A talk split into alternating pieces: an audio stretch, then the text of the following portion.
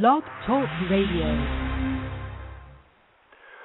Can E-Verify solve the immigration problem?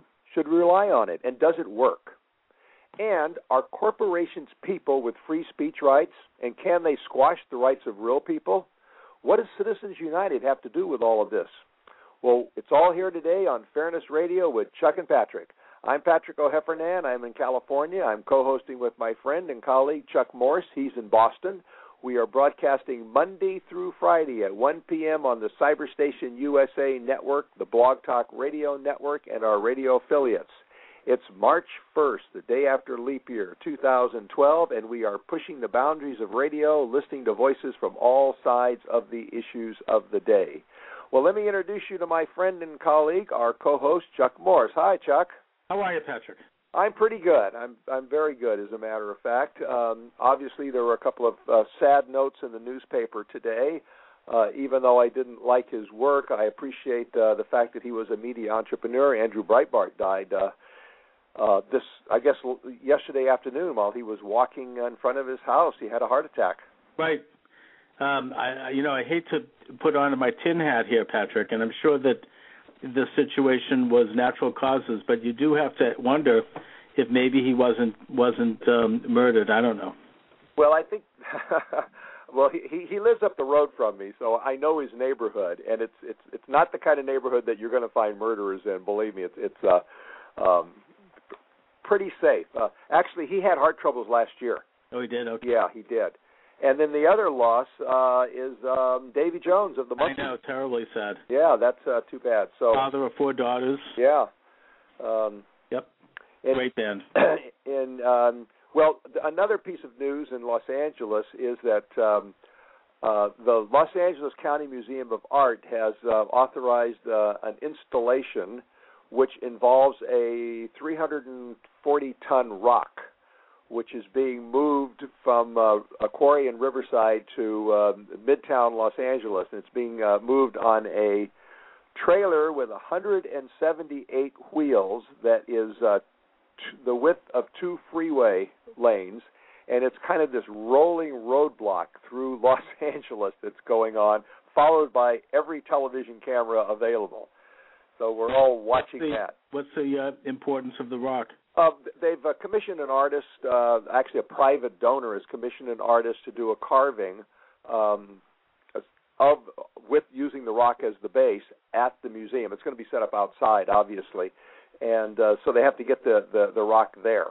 Kind of like a mini Mount Rushmore, or, or is it going to be like a um, kind of a, a public monument of some sort? Uh, I, I don't know. They haven't really shown us. They've kind of kept what the final installation is going to look like uh, under wraps, but we will see. I, I would suspect it's more like a mini Mount Rushmore, although it'll probably won't be faces on it. So right. We're going to see. But uh, the uh, the rolling roadblock through uh, Los Angeles is um, a, a, it's frustrating for some people and interesting for lots of others, as uh, you you can imagine. Oh, that's hilarious. Yeah. And then, of course, we saw that um, a U S senator just north of you has said she's not going to run again. I'll let right. you know. Well, I know she technically was a Republican, but she was very liberal, and she has a uh, – there's a Tea Party guy who's running up there who I think is getting some traction.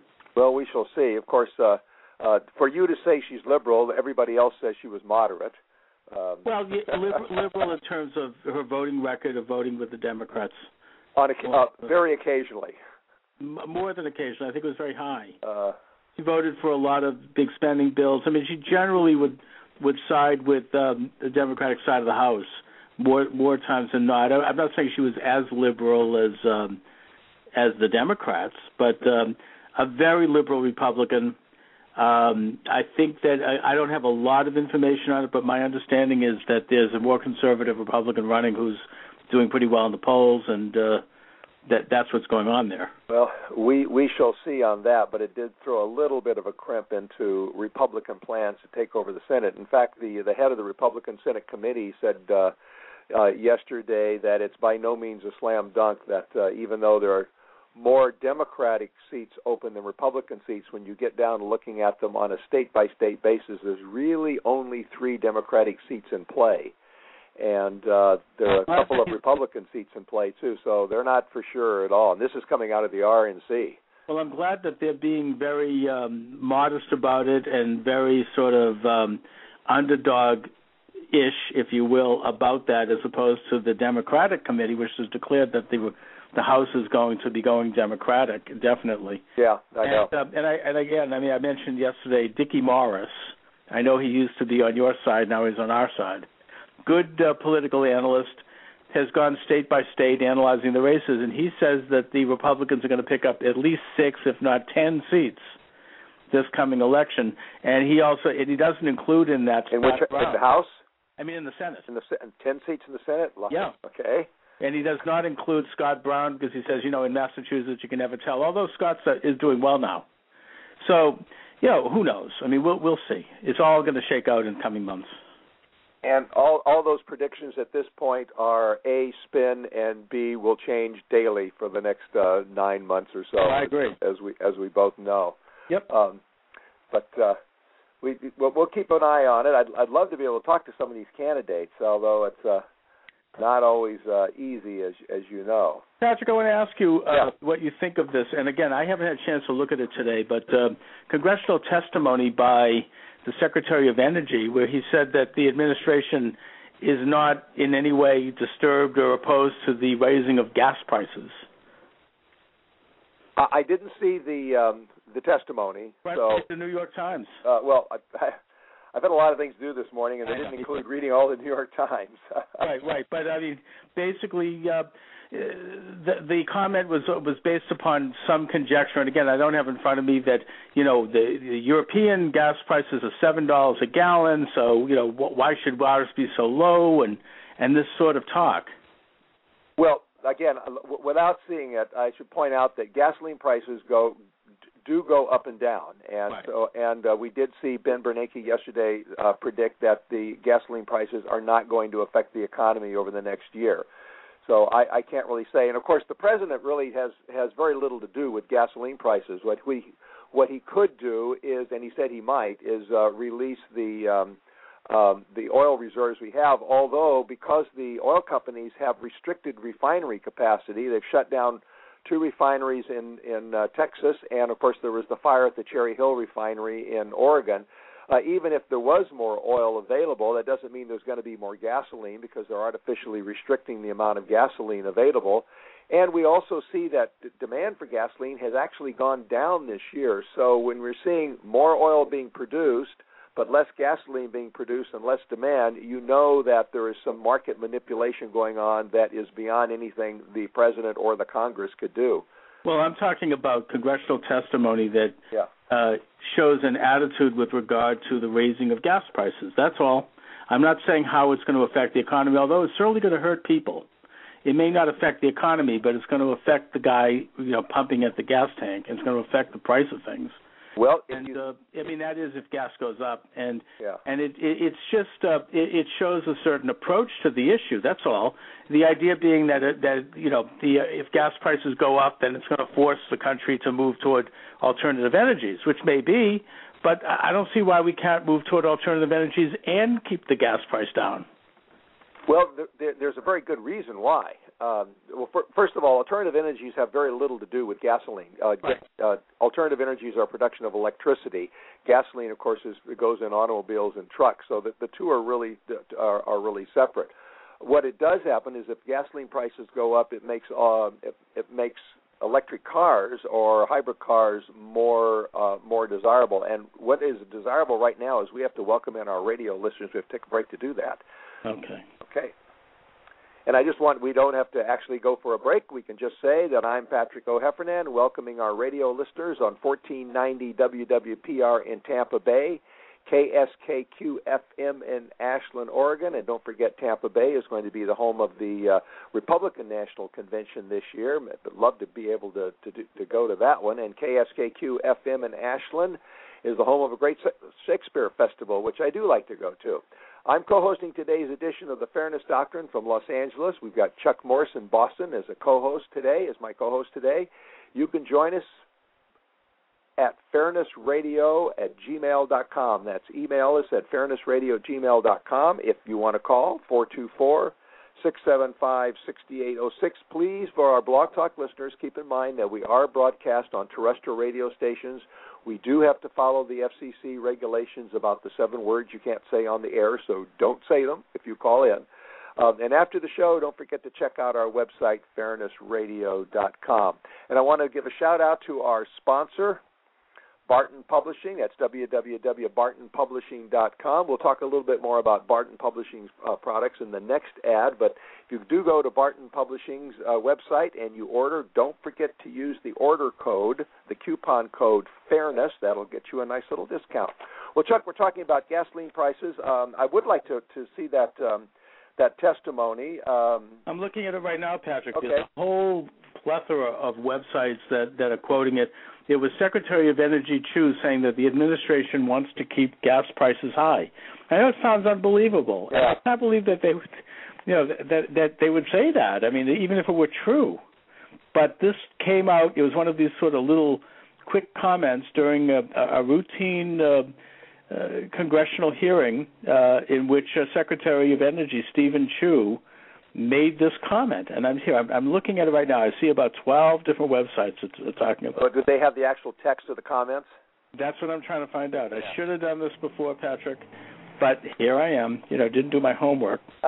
um, I would just mention to people that they can just go online and put in "White House wants to keep gas prices high," and they'll get about. Um, uh, I, I see several pages on Google of articles that have been published in various newspapers with this congressional testimony. I just have to we're, today we're not taking breaks, so I'm, I'm having trouble reading it and and talking to you at the same time. Yeah, well, but, uh, um, but I well, think that it's here's a good one. Canada Free Press. That's a pretty, I think, objective site. Right. White House wants to keep gas prices high, with the national average of gas prices hitting three dollars and sixty-five cents a gallon, nearing six dollars in some parts of the country, and poised to head even higher. American families are wondering when the bleeding and the pump will stop. But for Secretary of Energy Stephen Chu, these steep prices aren't even a concern. In fact, he says his goal is not to get the price of gasoline to go down. Chu delivered those stunning remarks in testimony before Congress yesterday when Representative Alan Nunnally, Republican of Minnesota, asked Chu whether it's his overall goal to get our price of gasoline lower. Chu said no. The overall goal is to decrease our dependency on oil to build and strengthen our economy. As shocking as this, these remarks, his remarks are, they shouldn't come as a surprise. Chu has a long record of advocating for higher gas prices. In two thousand eight, he stated, quote, somehow we have to figure out how to boost the price of gasoline to the levels of Europe, unquote. Last March, he reiterated his point in an interview with Fox News' Chris Wallace, noting that the focus is to ease the pain felt by his energy policies by forcing automakers to make more fuel-efficient automobiles. What I'm doing since I became Secretary of Energy has been quite clear.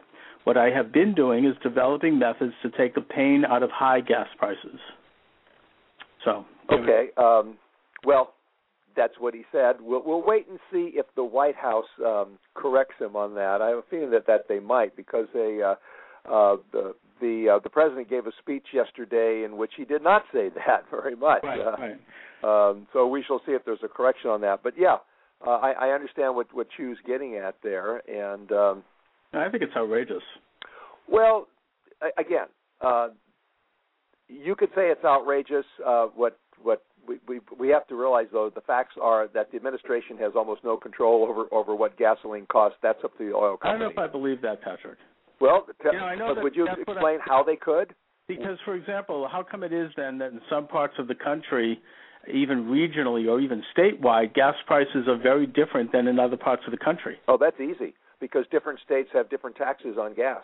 In California, we have a fifty-five cent tax on every gallon of gas. In Texas, they have zero. So you're saying that that's only because of state of, of gas tax? That's one reason. Another reason is, is because refineries are concentrated in certain parts of the country, and you have to pay transportation costs to other parts of the country. Well, that tells you that, that the price of gas can be regulated by production domestically. But who's going to, but the oil companies regulate the production.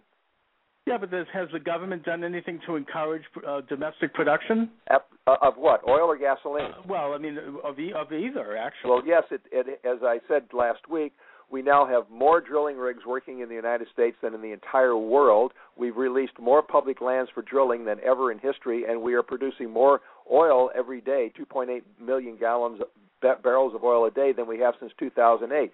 This administration has pumped up the production of oil. However, the oil companies have cut back on the production of gasoline, and they are now shipping gasoline to other countries, and they're shipping oil to other countries. Well, well, can't the administration do something about that? Well, not without in- installing a socialist regime, which, of course, this administration is never going to do. I don't think it's a matter of socialist regimes. I mean, I do, you know, and I don't know if, you know, I, we'd have to take a look into exactly what it is that the government can and can't do to affect the price of gas. But I do remember that in two thousand eight, this, that summer when the price of gas went way up, there was a lot of uh, of accusations against Bush and Cheney about the raise of, of uh, gas prices. Mm-hmm. The oil men in the White House, remember that? Yep, yep. I mean, why is it that they somehow had something to do with that? And, and yet now that the gas prices are again going up, well, we would, instead you're pointing fingers at, I don't know, Bush and Cheney again. No, actually I'm not, at the, at the oil industry and uh, speculators. But right now I'm pointing fingers to the clock, which says we have to take a break. And uh, when we come back, we're going to have our first guest with us. We're going to talk about immigration. All right. Stay tuned.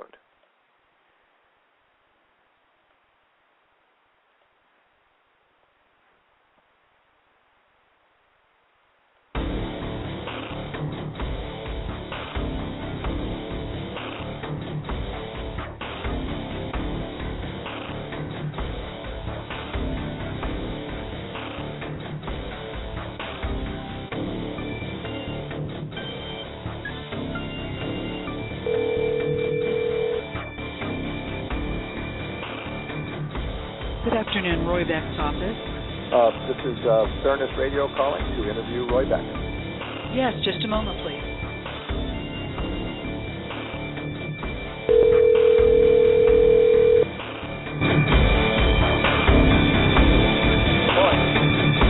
Uh, hold on, Roy. This is uh, Patrick O'Heffernan. We'll be right Very back. Very good.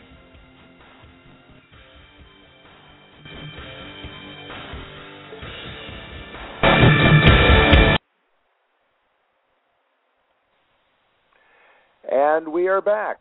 You're listening to Fairness Radio with Chuck and Patrick. Don't forget, you can be part of the program. You can email us at fairnessradio at gmail dot com. You can also call us, four two four, six seven five, six eight zero six. And for our Blog Talk listeners, remember, we are heard on terrestrial radio stations, so don't say any of the seven words you wouldn't want to hear your, your mother say on the radio. Okay, that'll keep us out of trouble. Um, Well, immigration has been a hot topic during the Republican primary, and it seems like the candidates are just trying to outdo each other with claims of how they're going to control the border with moats and alligators, that was Herman Cain, or get them to self-deport, that was Mitt Romney, and, and other things. But other than turning off potential Latino voters to the Republican Party, few, if any, sensible proposals for the managing of immigration have been made. One of those, however, is E-Verify, an electronic system used by the government to verify the citizenship of workers. But E-Verify is not perfect, and it does have its critics. Here to discuss E-Verify, immigration, and the Republican primary and other immigration issues is Roy Beck, president of Numbers U S A. Roy, welcome to Fairness Radio. Hey, good afternoon. Uh, quickly, Roy, could you tell us what Numbers U S A is? We started Numbers U S A back in nineteen ninety-six uh, to carry out or to help carry out the immigration recommendations of two national commissions. One of them was a bipartisan commission headed up by Barbara Jordan, uh, who many of your listeners may remember. And uh, the second one was uh, a commission appointed by President Clinton uh, to uh, look at the issue of sustainability, especially sustainable development. Both commissions recommended ways to stop illegal immigration, and also recommended deep cuts in legal immigration in order to protect the most economically vulnerable Americans. And I would just say from that, and, and by the way, what we do is we, we work online. We have over a million opted-in online members who use our free online tools to lobby their members of Congress and their state legislatures uh, for legislation to carry out those recommendations. And then I just say that to tie into your your topic today, what Barbara Jordan's com, uh, bipartisan commission recommended back in nineteen ninety-six was the number one way to end illegal immigration is to take away the jobs magnet and to set up a national electronic verification system that was that was mandatory for every employer. And that is exactly what the legislation in Congress would do, and it's what three of the four Republican presidential candidates uh, have endorsed. Okay. Uh, well, just so our listeners understand where you're coming from, um, you, uh, Numbers U S A does take positions that are controversial, like opposing citizenship for people born in the U S A of non-citizen parents, and aid to local police to enforce state immigration papers, please laws, as they're uh, uh, called, and you also oppose a, oppose a path to citizenship. Uh, now, can That's you tell correct. us about E-Verify? What is it? How does it work? And does it work? Yeah. Um, you know, start off with the fact that uh, every government program has these uh, uh, surveys to see whether, you know, people feel like the uh, the government program works. And uh, uh, the businesses that use E-Verify give E-Ver- give E-Verify the highest co- uh, confidence rating of any government program. So it's it's been in pl- place since nineteen ninety-six. Uh, there are over three hundred thousand businesses who use it. It's used in over a million workplaces. And as I say, uh, the businesses lo- that use it love it. Now, how does it work? All businesses since nineteen eighty-six have been required to uh, get gather information and to basically assure that the people that they're hiring are legally allowed to work in the United States. But until E-Verify, it was all done on paper. And uh, and most businesses still do it on paper. And you basically have to ask for a person's name, their birth date, birthplace, Social Security number. There's a few things like that. But when you're doing it on paper, you just fill it out and you send it into the government, and it goes into it's, it's spot checked. Some things are checked, you know, but most of them never get looked at. They're put in boxes. They're put in caves uh, somewhere in Missouri. But with with the electronic version, the stuff gets typed in and sent over a, a secure line into the Social Security Administration, and usually within about thirty seconds, the Social Security Administration can tell the business owner, yes, this person is authorized to work, um, and they're fine. Uh, you, you type this stuff in after you've hired a person. Now, with a very tiny percentage of, of native-born Americans, Uh, you'll get a tentative non-confirmation. With a significantly higher percentage of people who are immigrants, you'll get a tentative non-confirmation. What it says is you must keep this person on your payroll. This person, you cannot fire this person because of this tentative non-confirmation. This person has ten days to get things worked out. And it's just print this sheet of paper. It'll tell the person what to do. Usually, I mean, we've done this. We've hired a couple of immigrants who, it turned out, there was there was some data wrong in the government database, uh, and uh, uh, what they did is they called in and they worked through it and they got it straightened out. And within a day, uh, they had, we'd gotten a full confirmation for them.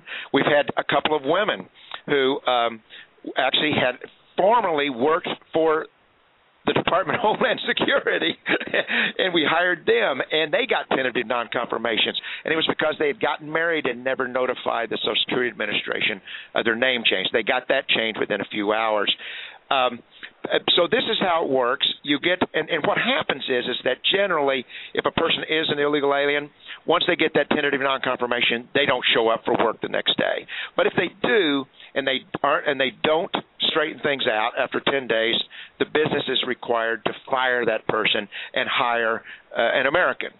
And uh, so this is, uh, you know, most people say that, that of the seven million Ill- illegal aliens that are working in manufacturing, construction, service, transportation, that most of them would lose their job jobs over a three, four, five-year period. All those jobs would then be available to unemployed Americans. So you're saying that there are seven million uh, Ill, um, undocumented workers currently employed in the United States?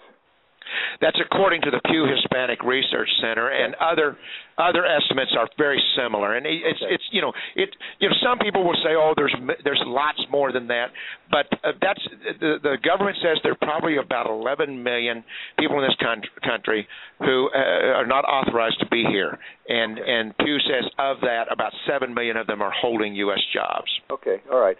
Um, I I, I um, wish I could uh, be one of the the people who get their names straightened out within a, a few hours or even ten days, because uh, Social Security made an error in data entry in my name uh, thirty-five years ago, and we're still trying to correct it. So I don't know, you know something I don't know there. Well, that is that is a headache. And you know, one thing one thing about that is that, of course, this system is is does not create any new database. It only uses the Social Security database for native-born Americans and the Department of Homeland Security database for immigrants. So the, the, if there's a problem in the system, the problem already exists. And uh, one thing, as you probably found out, it's at least good to know that the error is there so you can try to correct it. Oh, I, I find out about it every year when I file my taxes. Um, let, let, me, let me ask you a little bit more about this. Now, currently, E-Verify is not mandatory. Is that correct? Uh, It is well. It is. It is. It is mandatory in some circumstances. President Barack Obama did a wonderful thing uh, in the fall of his first year.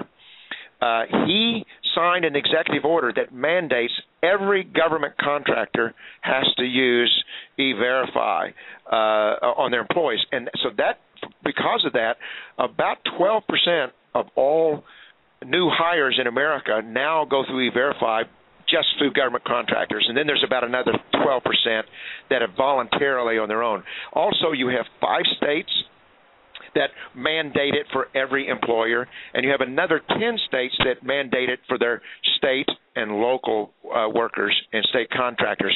But the fact is is that, uh, you know, seventy-five percent of the employees are still being hired without using E-Verify because there's not a, a national mandate. Well, I, I know that there's a bill now to, to make it uh, make it national, and I know yes. you all are supporting that bill, but there is some criticism of it. Yes. Uh, and one of them, as you pointed out, it's it's not perfect. Uh, I I have read uh, reports that it's uh, anywhere between ninety-two and ninety-seven percent perfect, which is not bad for a government program or any program for that matter. Um, but there's also the uh, the criticism that, as you said, it would endanger the jobs of millions of Latinos, uh, some of whom are U S citizens, but uh, many of whom are not, um, and would lead not to the hiring of Americans, because those Latinos work in jobs that Americans have consistently refused to work in, but would actually le- uh, enable employers to import hundreds of thousands of new guest workers to uh, replace them and allow them to uh, pay those guest workers less than minimum wage and to use other uh, take advantage of them in other ways. So this, so that's those are the criticisms I see out there. Now, mm-hmm. what um, mm-hmm. what do you have to say to those criticisms? Right. No, I mean, those are all out there. Uh, I mean, first thing we need to get off the table is agriculture. People tend to think of agriculture when they think of illegal aliens. Uh, Less than five percent of the people in this country who are working illegally work in agriculture. So, uh, you know, it's, it's, that's, that's an important thing to know. When it comes to agriculture, uh, uh, we believe that that the allowance of illegal workforce has driven down wages, driven down working conditions, but and it's also driven a lot of people out, a lot of families, a lot of communities out of the the, the work. So that right now, if we were to go, try to go to a totally legal agricultural workforce, I do agree with people who think that we wouldn't find enough Americans to do it. And that's why we, we support the fact that right now we currently have an unlimited guest worker program for agriculture. Uh, if everybody came in through the guest worker program, the pay would actually go up. Uh, one of the reasons why farmers, growers, especially out in the West, don't use the legal system is because it requires them to pay higher wages than they want to pay. But outside of agriculture, the Labor Department keeps statistics on about four hundred fifty occupations, and they find that there only two of those four hundred fifty do Americans not fill, native-born Americans not fill the the majority of the work slots, and that's, that's field work and uh, fingernail painting. But on every other kind of thing, if you see illegal aliens working that, it's not because there aren't Americans to do it. It's because, usually because the, the wages have collapsed, the working conditions have collapsed, uh, and what we find is that right now during this unemploy- this unemployment dis- disaster we've been in for the last four years, actually you don't even have to raise wages. When, when the, the Obama administration does audits, paper audits on companies and discovers large numbers of illegal aliens and forces the company to fire them, It doesn't matter if the company is uh, uh, does janitorial work, meat packing, uh, fast food, construction, drywalling, roofing. It doesn't matter what it is. Those companies are able immediately to have long lines of Americans to fill those jobs. And so it really isn't a case that Americans won't do these jobs. Now, if the, if the economy gets a little better, it's true some of these places may have to pay higher wages. Well, and I think finally on this thing about on, on errors, that, that ninety-two to ninety-seven is a little misleading um, because it includes it includes the errors that are actually in the database, which I'm talking about tentative non-confirmations. People don't lose their jobs because of those errors. It doesn't matter whether they're in the database or not if they're errors are errors. And um, Representative Zoe Lofgren of California disagrees with you. She pointed out there have been g- government audits of E-Verify programs that suggest that seven hundred seventy thousand Americans, legitimate Americans, would lose their jobs because the system would mistakenly identify them as being unauthorized to work. And Los Angeles County, where I live, we had an audit here in two thousand nine that found that ninety-five percent of county employees flagged as being potentially unauthorized were actually legal immigrants or American citizens. So That called to me. That calls into question uh, the efficacy of the system. I'm not yeah. against the system. I think that employers should yeah. should identify no, but I, I, this, but I'm, I'm not sure that this is that we're ready yet to make this mandatory. You see, but see, it's not happening. It's not happening in reality. I mean, what Lofgren, I'm familiar with what she's talking about, but she's not talking about. She's not talking about a. a there's not been a government study that said people would lose their jobs. What it says is that there yeah, are that many people who would get tentative non-confirmations. She makes the leap that they would lose their jobs, but they would only lose their jobs if they did not correct the the, the uh, data in ten days. Um, there's there's no there's no, there's been no experience out of you know out of these one million workplaces that shows that there's any kind of an issue on this. It's, I mean, yes, okay. there are lots All of right. errors in the point, databases, but they don't well lose taken. their jobs. Point well taken. Let yeah. me introduce my my co-host uh, Chuck Morse. Thank you, Patrick. Thanks for joining us, Roy. Um, the um, I, my, my concern, again, is sort of where Patrick is, is discussing this, which is how accurate can this information be and how easy is it for someone to correct a problem? I mean, I know that there's certainly when, when you're a driver in Massachusetts, the police have a record immediately of every single driving and speeding and parking infraction you've ever had, because the government has an interest in doing that. They get money for it. But um, so I think that it, there must be a way to get to something that seems to me to be a lot easier and a lot more basic in terms of gathering records, which is whether or not someone's a legal citizen or not. Um, I can't imagine this being a major problem with, with in our computer age. No, um, it, it, it, it, it's, it's not. And, and, and it isn't. It isn't a problem. I mean, it's the. Uh, I mean, this is the easiest way. I mean, it's, it, that's why the businesses love it. It is so easy, and right. and it's why there's no record of of, of people losing their jobs. Uh, and, and the uh, one thing I think to be aware of is that in this sense, it's bipartisan. The Obama administration says that it is ready to handle any volume that would come at it. It is also, the Obama administration is out there advertising across the country, encouraging more people to voluntarily uh, use the system. So, so this is a this is a situation in which both parties have great confidence, and I, I shouldn't say not everybody. Obviously, Zoe Lofgren, as you quoted, I know she does. She's she's got a powerful post on the uh, Judiciary Committee, but the Obama administration has tremendous Uh, confidence in it, and it's the one that is administering it. Mm-hmm. Now, uh, I also think that in Massachusetts, if I'm not mistaken, uh, Governor Deval Patrick is against this. Um, I, I, I, either this or there was another program with regard to identifying illegal aliens that he came out against in disagreement with the Obama administration. What is the motivation of, of those? It seems to me this is a common sense idea. Uh, you know, it goes after both the big co- companies that try to hire illegal people and undercut American workers and and make a quick buck off people, and we don't have a chance to check their working conditions, and you know, there's all these other problems involved. So, so what is the um, what is the nature of the opposition to this? Putting aside the question of the the accuracy and the efficacy of the um, the system. Well, and it's a good question to ask. Uh, public, uh, the uh, Pulse Opinion Research just did a poll two weeks ago and found that that seventy-eight percent of Americans favor mandatory E-Verify, only twelve percent oppose it. It's it's and, and it's uh, it is true that conservatives and Republicans uh, favor it uh, by a higher percentage, but even among Democrats with an opinion, it's eighty-one percent in favor, nineteen percent opposed.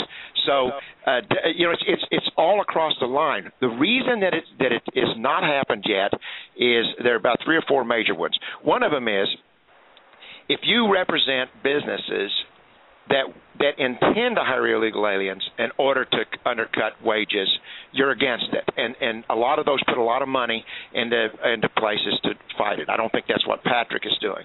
Another one is if you are an organization that represents uh, people who are unauthorized to be in the United States, a lot of a lot of these uh, rights groups will fight it mainly just because they do not want. Uh, they do not want uh, illegal immigration. They don't want people who are here illegally to, to leave, and they don't really want to stop illegal immigration. Another thing is uh, the the, re- the main reason this is not moving is the Republican leadership in the House. Boehner of Ohio, Cantor of Virginia, McCarthy of California. The three, those three Republican leaders in the House refuse to move the bill that's already passed the Judiciary Committee. It would pass the House in a, I mean, overwhelmingly bipartisan, but they won't bring it up because.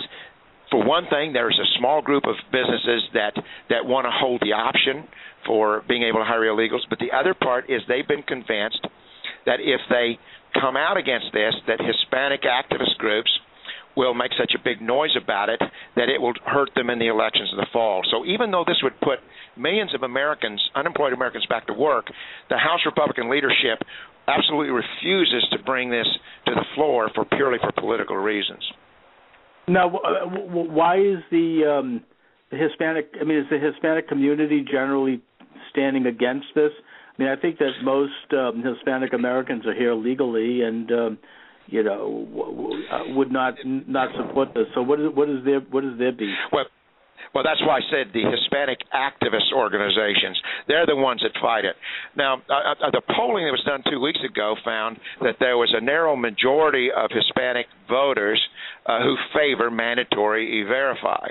Now, uh, his, because Hispanic voters are more likely than other voters to have uh, friends or relatives who are immigrants and who are unauthorized. Mm-hmm. There's a, there's a tension, uh, as there is in any kind of an immigrant community, which is that there's a tension between what is best for them economically and also their natural desires to see others of their fellow countrymen. I mean, Hispanics basically are not – Hispanic Americans are not looking for more Hispanics, but if you're from Bolivia, you tend to like to see more Bolivians come in, and if, if you're from Brazil, more Brazilians, et cetera. But the thing is, is – The thing is that Hispanic Americans actually are the ones who are hurt the most economically in unemployment by illegal immigration. They are the ones who would benefit the most. And I agree with you that that, that it's it's it's wrong to think that Hispanic voters uh, are somehow or another overwhelmingly in favor of illegality. And that's what this poll found was that Uh, that a majority, not a big majority, but a majority of Hispanic voters uh, say they would like mandatory verify. You know, I, I would think so. And also this argument that, um, and it was an argument that was made by George Bush, who didn't do a damn thing about stopping illegal immigration. I think Obama's actually been better on that issue than Bush. But uh, this this idea that there are these jobs that um, you know Americans don't want to do, I, you know, I think that we've already stated that that may be true or it is true within the agricultural uh, I- I- industry. But uh, these other jobs, it seems like you, you know you've brought some interesting light on this issue, Roy, in that uh, Americans would want to do these jobs, and especially those who are on welfare. They should be doing these jobs, you know. I mean, well, we pay people not to work. Uh, John, let's take a quick break here. Uh, Roy, yeah. Can you stay for uh, a minute or two after, after the break? Okay, hold on a second. We're going to take a quick break.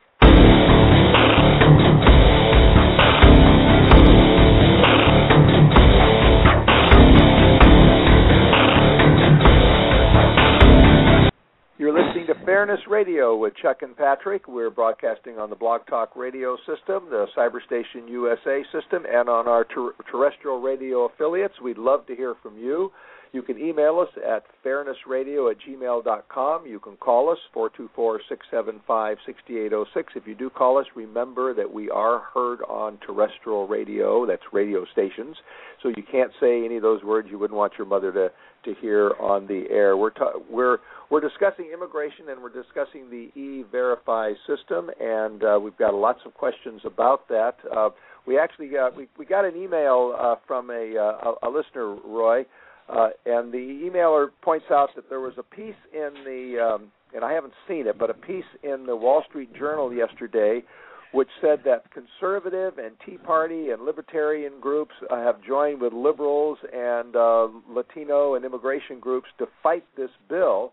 And I thought that was kind of interesting. Uh, the emailer also points out that uh, this would create a national I D system, which is anathema to uh, conservatives and uh, the Tea Party. What do you have to say about that?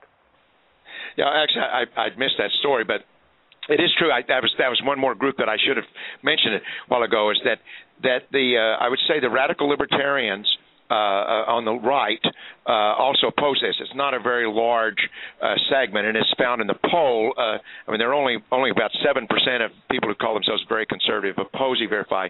This thing about a national data, uh, you know, I D card is it's just it's just false information. There's nothing in in the bills in the House and the Senate Uh, that creates a national I D card. It does not create a new national uh, database. It only uses the databases that have been in place for years and years. Uh, there are, there are, there's no question that, as, as I, as I hope I indicated a while ago, the opposition, as small as it is, it's very loud, and it comes from parts of the left, and it comes from parts of the right, mainly the libertarian right. That's the reason Ron Paul does not. Ron, uh, the presidential candidate Ron Paul, is against Uh, using E-Verify. Uh, the uh, uh, Gingrich and uh, uh, Romney and Santorum all are uh, are in favor of mandatory E-Verify. In fact, as Romney made that his key thing he talked about in the Arizona debate, and I think it was one of the reasons why he did so well in Arizona. I think, uh, and maybe Chuck can weigh in on this. Uh, the emailer also points out that this is a cost for business, and business organizations are opposed to it too. Oh, well, no. It's, I mean, the, the, the business organizations aren't opposed. The, the National Chamber of Commerce has endorsed the House bill. The National Chamber of Commerce, the National Association of Restaurants has endorsed it. The um, the National Association of Home Builders has endorsed it. Yes, there are some small organizations of, of businesses that have opposed it, but the, the, the most of the large national organizations, National Association of Manufacturers, um, businesses. This is the thing: businesses who want to be good citizens and also want to level the competitive playing field. Um, They love they love E-Verify, and it's not. I mean, if it were if it really were an onerous cost of business, these businesses would not love it, but they do because it's almost no cost at all. Chuck? No, there's uh, businesses will also, I think, find a way around this in that a lot of businesses that hire illegal aliens, they they subcontract to, you know, sort of inside businesses who then hire people and bring people in. I'm saying this because I know of a situation like this, and uh, you know, here's you know, there, here, here's the way to get around. I mean, and I think you're right. You're right about that. But it is. But here's the deal. Yeah. Basically, to the extent that businesses break the tax laws, you will have businesses breaking this law. But you won't. But businesses that aren't willing to break tax laws are unlikely to do this because it's all tied in. Once once you are withholding Social Security taxes on an employee, then the Social Security Administration knows you have that employee, and they will know if you've run that employee through E-Verify. And that's what's so beautiful about this system. It's all tied in to the fact of, that you that the government already knows this information. Right. No, I, I can see where it'll tighten that practice up, but of course it's not going to be flawless. There will However, always be sinners. Oh, sure, and and it's certainly something that's going to improve the job market for Americans, as you say, and it would discourage illegal immigration. So, you know, in, in that sense, I think it's very good. It's um, you know, what we found in the states that have required it is that it has. I mean, for instance, in Alabama. Um, they've had a, a, a faster reduction in their unemployment rate than the nation as a whole. Now, There there are always more than one cat, one uh, ingredient on these things, but but one thing for sure is that when you when you move illegal aliens out of jobs and and uh, those jobs, if those jobs are going to get done, you have to move legal workers into them. And and frankly, you know, our our view here, and it was Barbara Jordan's view, was that if a job is essential to the economy, if a job is something that people think needs to be done, then the worker doing that job ought to be paid a wage that allows that person to raise a family in dignity. Uh, and, and, you know, a lot of us would say you ought to be able to buy a home. It may be a modest place, but they ought to be able to buy a home. Over the last thirty years, we had this huge uh, uh, increase in income disparity, which has been, a lot of it has been caused by the fact that wages for the lower skilled workers has has dropped so much. There's no reason for our government to allow the low-skilled labor market to be engorged with illegal workers. Now, I would think that the unions would be behind this. I mean, that's particularly the S E I U. What is their position on it? The trouble is the S E I U has so many illegal workers in their unions that their loyalties are are pretty uh, uh, split. Excuse me. Um, the unions, the A F L C I O, up until two thousand, fought very hard for the same kind of thing that we're, you know, we're we're talking about, E-Verify. What happened was that the after eighty-six, when the unions helped push through making it finally illegal for a business to hire an illegal worker, the government dropped their promise. The government never really enforced that law. Mm-hmm. So the unions were faced with the situation that the government allowed the businesses to wink and nod and, and fill their workforce with illegal workers. Uh, and, uh, and at that point they said, you know, it'd be a lot easier for us to organize if the workers were not looking over their shoulders. So in two thousand, they changed positions. I think they were wrong. I think it was the wrong decision. But, you know, from a business standpoint, you know, their their mission may be to help workers, but their business is union dues, and uh, foreign-born workers are the only place where unions have had any kind of growth in their membership. Uh, so uh, the, the unions either, like the S E I U, uh, lobbies very hard for uh, illegal workers, and uh, works against E-Verify. Many of the other unions, especially things like Carpenter, some of the old, old skills unions, have kind of taken a sideline. But when you talk to their members, especially some of their local uh, leaders, uh, we've, we've got a lot of them in our membership.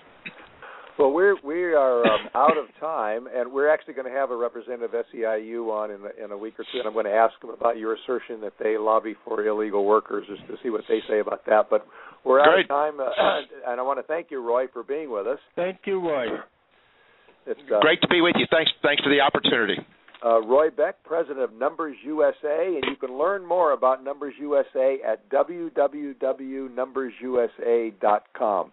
We're going to take a quick break, and uh, we'll be right back.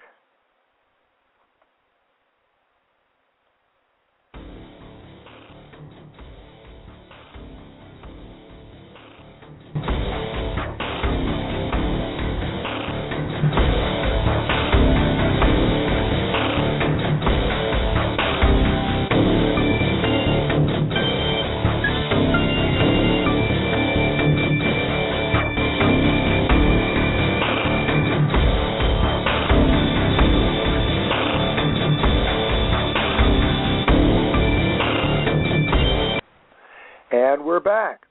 You're listening to Fairness Radio with Chuck and Patrick on the Blog Talk Radio Network, the Cyber Station U S A Network, and our net, our radio affiliates. Excuse me.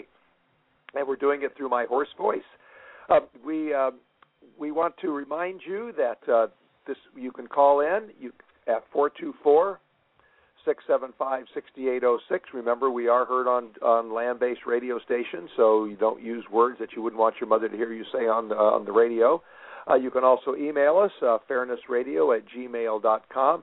And also, uh, I wanted to give a shout-out to our sponsor, Barton Publishing. Barton Publishing is your source of information to manage your health, your body, without resorting to expensive and dangerous drugs that you get from Big Pharma or those expensive drugstores. You can uh, find out more about Barton Publishing and also order books and information on how to manage your health at w w w dot barton publishing dot com. And when you do order from Barton Publishing, remember the coupon code FAIRNESS, just FAIRNESS, F A I R N E S S, and that will get you a discount. That's Barton Publishing, w w w dot barton publishing dot com, your source for information on how to manage your health without resorting to expensive and toxic drugs. Well, Chuck, that was a, a, a very interesting conversation. You know, I don't think anybody can say they they want to uh, encourage illegal immigration or the hiring of illegal immigrants. Just seems to be more, does this work and what are the unintended consequences? I don't know. What do you think? Well, I think there are people who do say that, Patrick, and as uh, Roy Blunt, uh, Roy Beck said, I mean, they're both on the on the right and the left. You know, uh, I suppose you could conventionally say on the right, even though they're probably liberals, but, you know, and could be conservative. But certain big businesses, I even know of one, frankly. A big uh, business? Yeah. Well, not big business, but, you know, not maybe a, a, a mid-sized business that's in, okay. that, that's labor-intensive and that's involved in that needs to hire a lot of uh, cheap labor. They they, uh, they have illegal aliens working for them, you know, but, but they do it by um, – basically subcontracting out to another company, which then brings in employees. Yeah. I mean, another example, that's, I, I mean, I'm going to mention a name here because I, well, maybe I shouldn't mention the name. Probably not. But uh, there's a company, a national company that hires day workers, you know, hmm. I mean, and uh, you, you can call them up and you say, I need three workers to do this job, and they can give, they, they put the workers out there and, and bring them in. I've done some business with them in the past. Uh, do, do they claim that the workers that they send you are legal? No, but uh, I happen to know that uh, they may not be. I mean, there, there's, it's not uh, obviously a part of their policy, but uh, anybody can show up at one of their offices and uh, sign a piece of paper, and they, they put them out into labor. Sure. And, of course, as we know, um, phony Social Security cards are uh, not hard to obtain. Right. And uh, that... that really doesn't hurt the Social Security system. In fact, it actually gives it some uh, some additional money. But uh, it, that, and that's another thing about E-Verify. Uh, apparently, it will run the name on the Social Security card against the number, and if the two don't match, it'll come back with a um, um, a, a notice that says you need to further check in, within ten days. But as you very rightly point out, this doesn't do anything about the employer who's just doesn't check, even if it's mandatory. If they're not checking now, they're probably not going to be checking even after such a law. And, and then, Patrick, I think that um, Roy made the point that a group like the S E I U actually benefits financially from, um, you know, illegal aliens as members because they get dues. Uh, you know, so there's a certain, you know, incentive there. But um, there's also, as much as businesses, there's groups on the far left that obviously don't want this. The National Lawyers Guild, the the the um, American Civil Liberties Union. I wouldn't say they're on the far left, but they're on the left, and, and other groups that feel that uh, this, you know, that they want to protect the rights of uh, so-called undocumented uh, workers. Well, I, um, I'm looking at a, a, a quote right now at, that uh, says it's, it's from um, uh, the S E I U, which which points out that. Uh, What happened? What happens in reality is not what Roy Beck told us. That when that when a uh, a worker shows up to work and is checked through E-Verify and gets a um, a, a, a, a possible uh, non um, confirmation back, rather than being given ten days to straighten it out, he just is not hired, or she is just not well, hired. You know something? I don't see how either side can make that claim because it's probably different depending upon the particular company, and there are tens of thousands of companies. I'm sure that that happens in some companies and it doesn't happen in others. That is a very sweeping claim, but I guess my question to the S E I U would be that if if they were given the ten days, perhaps as part of a bill, then would they support it? Well, well, when we have an S E I U person on, uh, I think May twenty-second, but uh, I, I would tend to think that that's probably right. I know if, if I was hiring somebody and I was told that if you take this person on, in ten days they may be gone, I'm not going to spend the, the time and the paperwork to bring them on, to train them, to get them going, and then have to go do it again in ten more days. No, you're not, but you're going to tell them to, to get the thing cleared up and then come back. And uh, and in most cases, I think that Roy Beck claims that it's not a difficult thing to, to clear up. It could be done within twenty-four hours. Maybe there should be something in place as part of a mandatory bill that would make that process easier for someone to do it.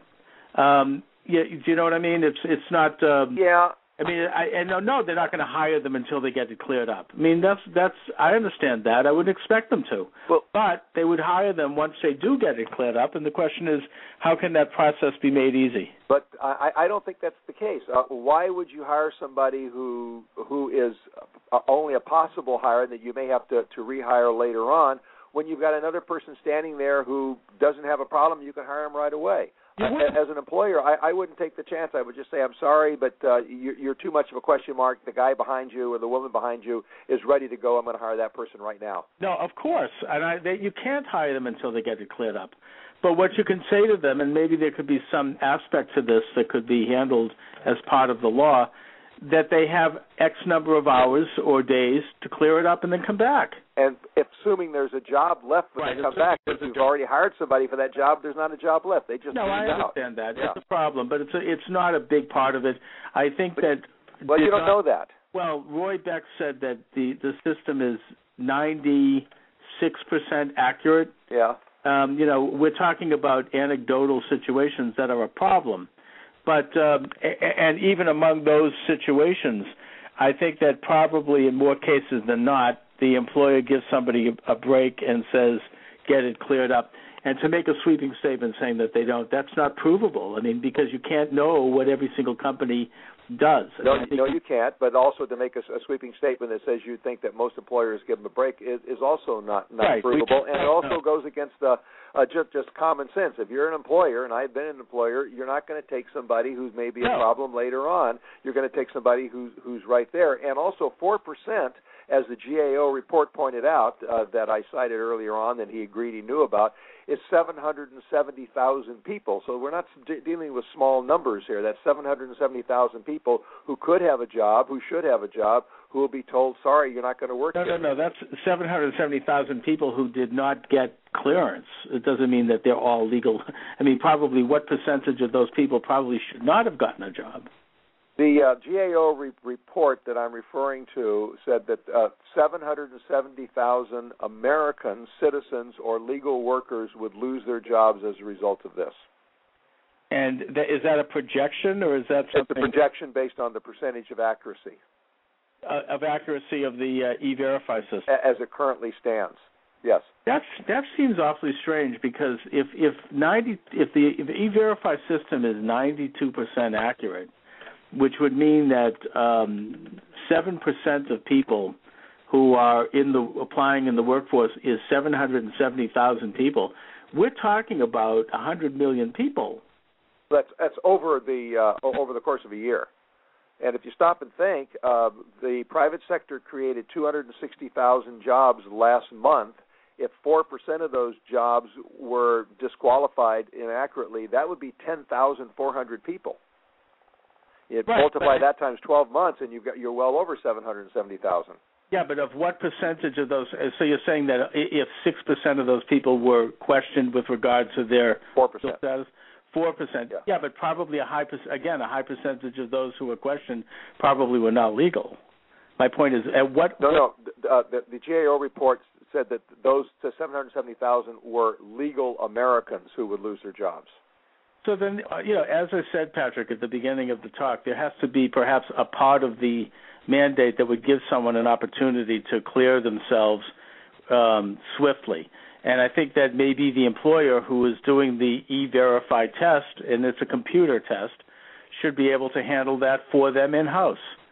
You know, I mean, it, this is not something that could not be remedied legislatively. You're right. Yeah, I agree. And and the remedy is that if a person does turn up that way, you hold the job open for them. Businesses will complain about that, but that's fair. Right. I mean, I think it's fair. I mean, it's not always fair because there might be some situations where they have to have somebody immediately. Yeah. You know, so in, in which case that's the way it goes. Somebody can get, nevertheless, get cleared so that the next time they apply for a job, they'll get the job. Yeah. So there's there's no perfect system, but you no. can you can improve it. That's Incidentally, right. the report I'm talking about is employment verification Federal agencies have taken steps to improve E-Verify, but significant challenges remain. It's the G A O, December two thousand ten. Well, you know, either way, it's a good thing that people either get themselves cleared if they're legal aliens or they are denied the job. And uh, there, there are situations, I'm sure, where somebody would not get one specific job. I don't think it would be that many. Um, we don't know how many or how few. But either way, if they get themselves cleared, then they'll be ready the next time they apply. Well, you know, Chuck, I think you just hit on something. Yeah. Why wait until you apply for a job? Why can't a person who's looking for a job just type in on the computer, put in the, uh, the name and Social Security number, and get a printout back that says you're cleared or not cleared, and take care of that before you go talk exactly. to the employer? No, I, I, I totally agree. Yeah, I mean, I mean why did we uh, think of that? You know, and also, as as I mentioned, I mean, you know, when I'm stopped by a by a policeman for speeding or whatever, they have a ton of information about me just by running my license through a computer, and they have it right then and there. Yeah. And, uh, you know, so, I mean, to me, I don't understand why it's so difficult in our computer age to just simply confirm whether a person's a citizen or not.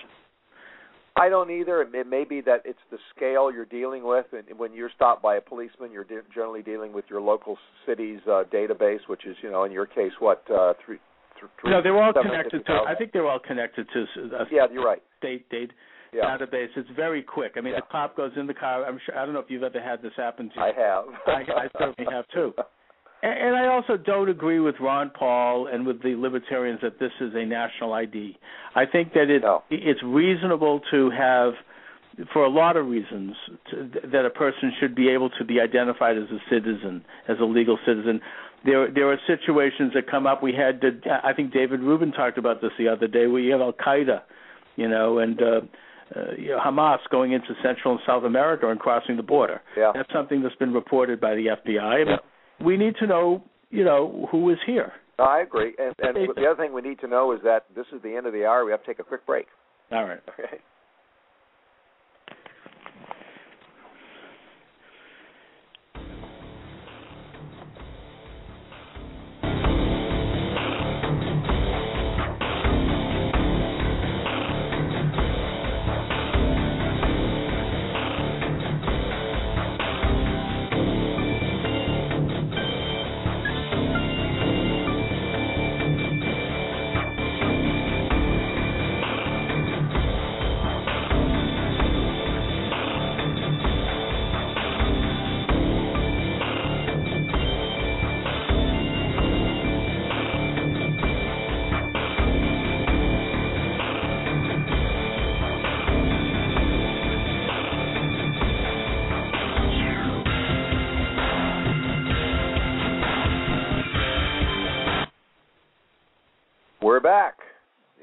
Hour two of Fairness Doctrine. Of, I'm sorry, of Fairness Radio with Chuck and Patrick. I'm Patrick O'Heffernan. I'm in Los Angeles. I'm co-hosting with Chuck Morse in Boston. It's March first, two thousand two, the day after Leap Year, and we are the only radio program in America that routinely listens to voices from all sides. We are pushing the boundaries of radio. We broadcast Monday through Friday, one to three p.m. Eastern on cyber station u s a dot com, blog talk radio dot com, and our radio station affiliates. cyber station u s a dot com is uh, not uh, broadcasting us today. We, they are finishing up the upgrade of their system. I've been getting daily reports from the technical crew there, and they should have it ready to go tomorrow. But you can be ready to go today. You can call us at four two four, six seven five, six eight zero six for our Blog Talk listeners. Remember, we are heard on terrestrial radio, so we have to follow the F C C rules and don't say anything you uh, would not want your mother to hear you say on the radio. You can also email us at fairness radio at gmail dot com, and I will eliminate the, those, those words from your emails. You can also check our Twitter and our Facebook feeds and our website. After the show, look at our website, fairness radio dot com. Well, before we open up for our radio audience who are in a news break right now, let me introduce you to my friend and my colleague, our co-host, Chuck Morse. Hi, Chuck. How are you, Patrick? I'm pretty good. I'm very good, as a matter of fact. I'm looking forward to uh, a conference on media reform this Saturday and a really long bike ride Sunday. So it's going to be an interesting weekend. Who is trying to reform media? Well, everybody. What, is their, what is their idea of reform? Not to get into detail. Uh, uh, it, it's called Media for the ninety-nine percent. Does that tell you everything you need to know? I think that tells us definitely what we need to know. Uh, but I'm sure that someplace out there there's a, uh, a conference on media for the one percent, too. I don't know about that. Um, yeah, it's probably in John Kerry's office. Uh, why don't you know? Maybe we could book some of these people on our show, Patrick. Um, yeah, we could, as a matter of fact, because I know a lot of them, and uh, I'll be talking to them about that. Um, the other thing I'm looking at is that the, the Senate killed the uh, the G O P bill that would allow any employer to deny any kind of insurance coverage to their employees for any sort of made up morals uh, reason. That went down to the yeah. Peak. I support the, the Blunt bill. And I support it because if, I don't like the idea that, that a company or an individual could be able to not um, have to be a part of a mandate because of of their uh, conscientious objection. I think they should not be able to be part of it for any objection. But I can speak to this personally in that I was, um, when my daughter was born, uh, I took a conscientious objection to her getting eight different, different um, immunizations while she was still in the N I C U unit. I, and the way I could do that legally in Massachusetts was, was by saying that I had religious objections, which was not true. I don't really, it's not a matter, there's nothing in Judaism that tells me that. It's common sense. But I, I didn't like the idea that I would have any kind of a mandatory um, medical modality done, and I think that individuals and companies should have the right to have an objection to these things, whether it be conscientious or otherwise. So, you know, to my way of thinking, this is this is a bad thing to have that taken down.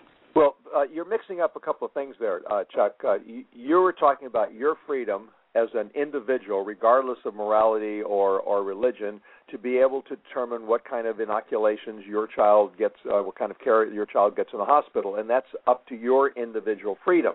The Blount Amendment was attempting to give employers the freedom to dictate what's in the insurance that they're required to give employees. That's totally different than your freedom. It has nothing to do with what, what happened to you. And in this in this case, it would give employers the ability to say, yeah, I don't want to pay for vaccinations. I'll just I'm I'm I'm morally against that. I don't want to pay for um, um, fixing broken legs because that might I'm morally against that. It would give employers the ability to just to essentially eliminate all workplace insurance, regardless of what the law says. Now, as far as the religious uh, aspect of it is, I know conservatives have been talking about this. This uh, is a religious freedom issue. It's not. The Constitution says Congress shall make low, no law interfering with the practice of religion. The practice of religion is done in churches. It's not done in uh, private businesses. There is no practice of, of religion involved in private businesses or in insurance or in any other area outside of how you practice your religion. You can practice your religion just fine, even if your employees have full insurance. So we have to take a quick break and uh, bring in our radio announcers and then our, our radio audience, and then we can continue on.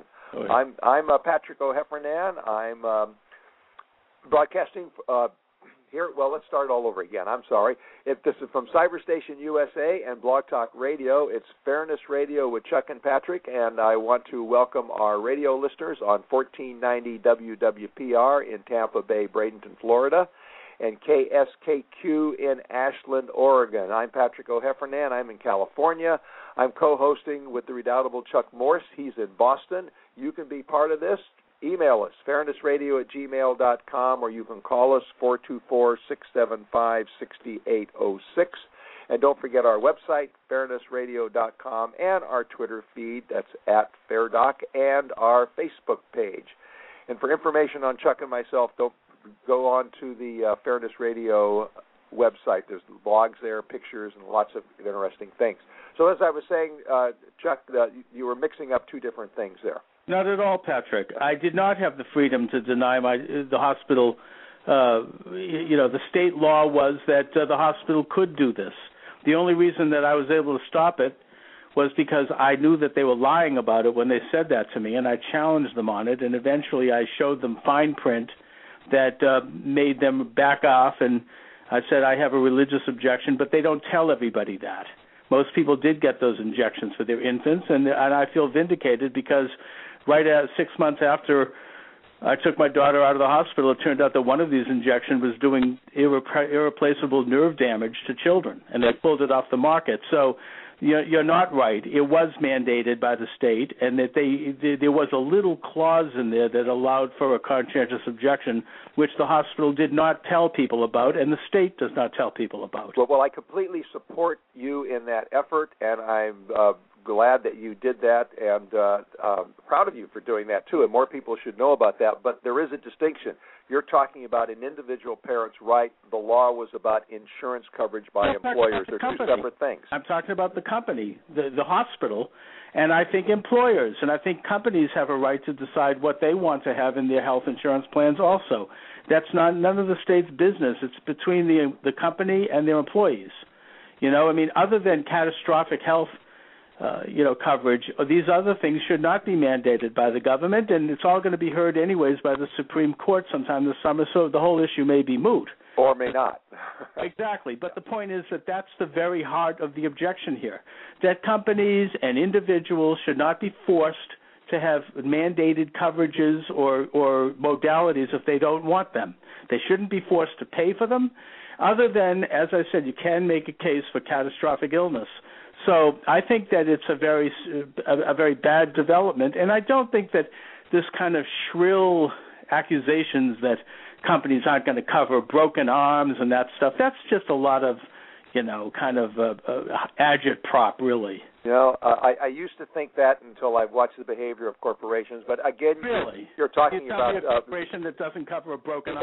Yeah, uh, co- corporations will do whatever they can to increase the bottom line. That's yeah, what they're right. legally set up for. That's what that's what they do. And if they can get out of coverage, that they will. And we've seen them do that. Well, and and as far as you're still interrupting me, Chuck, I didn't no, interrupt no, no, no, you. No, no, I, uh, as uh, as far as uh, the, the similarity here, you're now arguing against the, the federal law, which was passed three years ago by Congress and signed by the President, that requires insurance comp- that requires employers to offer insurance. Now, you may not like that law, and I know you don't, but that's a different issue than the Blunt Amendment. The Blunt Amendment was attempting to give uh, c- uh, companies and, and uh, employers the ability to say they have a moral objection to whatever they wanted to and just remove it from that law. That's a different issue, and that's not no, it's, what's it's, going to be in front of the Supreme Court. Whether, whether the objection be moral, ethical, practical, whatever, Uh, and by the way, we know unions have been exempted from that law, and we know that Muslims have been exempted, and we know the companies in the San Francisco area have been exempted. And other places, actually over six hundred companies nationwide.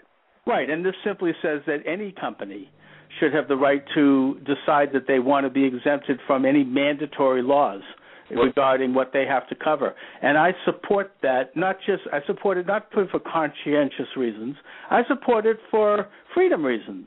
Okay. It isn't a – this isn't a religious issue. I think that there are people who want to phrase it that way, probably on both sides. No, not on it both sides. It has to do with no, – yes, on no, both no, sides. No, I've heard no. it on both sides. I'm watching a lot of M S N B C, and I've no. heard this droning day after day on, on that side.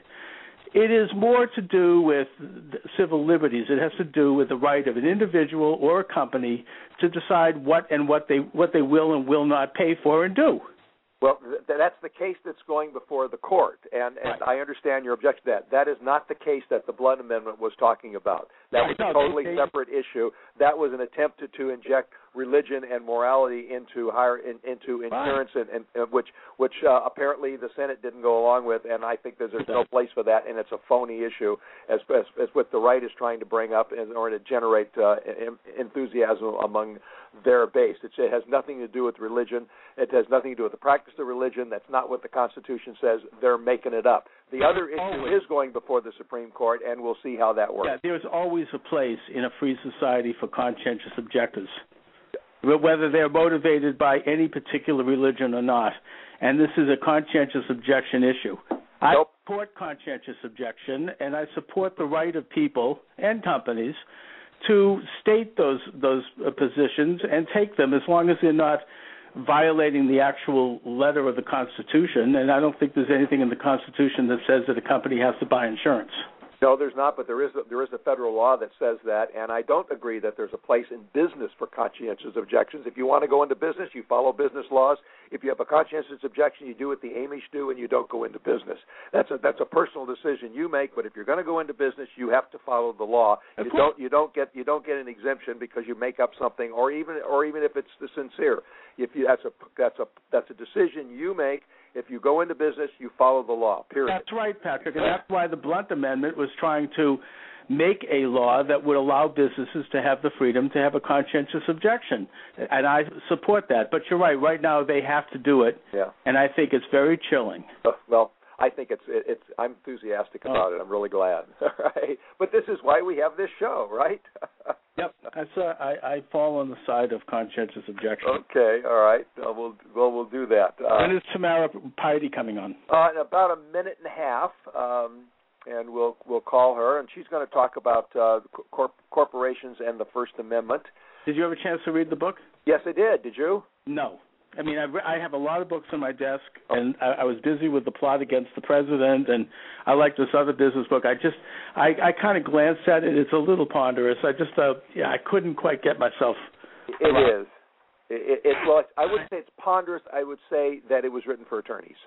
Well, it, it's, it's rather, it's a book that probably could have been distilled down to just a couple of, uh, you know, I mean, it's, it's, it's a lot, there's a lot in there that's, that's uh, filler. Um, and with due respect, and and but I have an article about it, so I, I think I have enough information here. Okay, well, why don't we take a break and, and see if we can uh, uh, find her in her office, okay? Sure.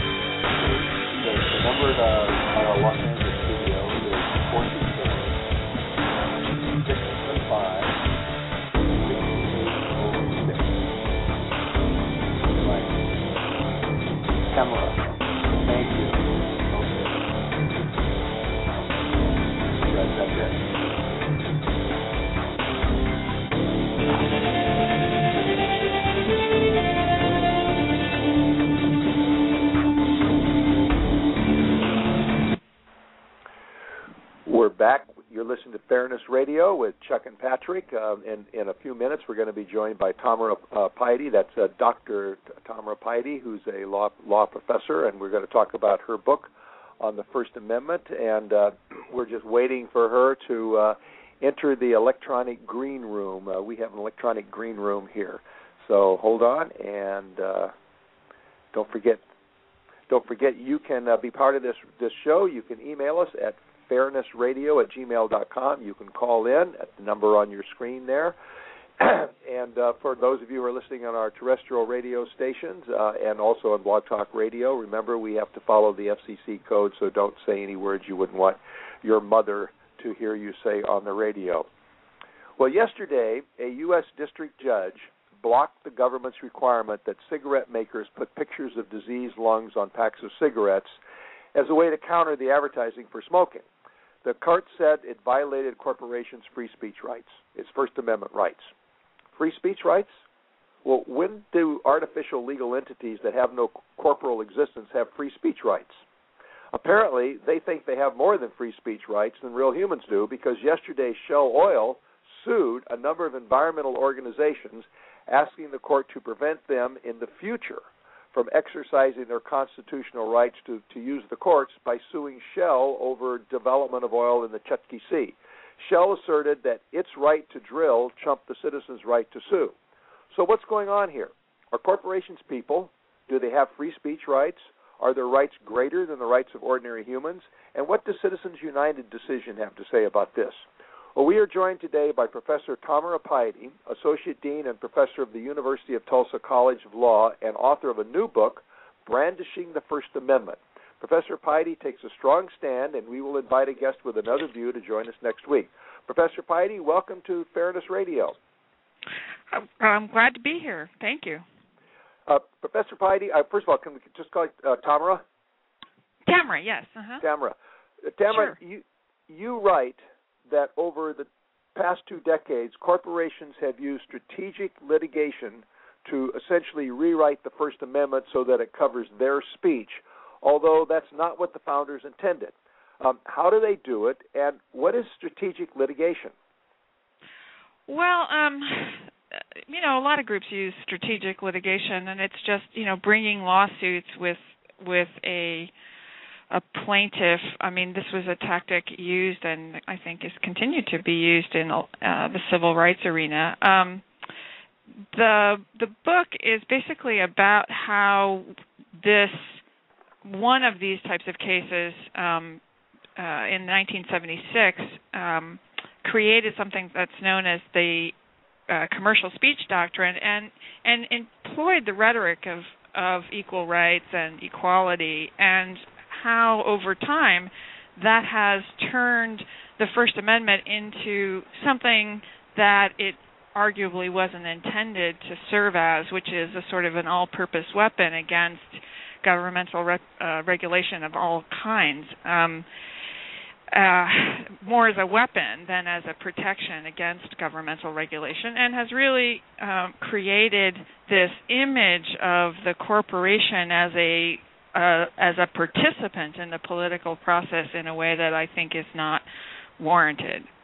So um, there are um, the the book talks about the Brandishing the First Amendment is the title, and it, it traces the evolution of this commercial speech doctrine and then what, for lack of a better term, I'll call the corporate political speech doctrine, both of the, which were created in the late seventies. Prior to that, there was no protection for commercial speech, advertising, marketing, or for corporate political participation.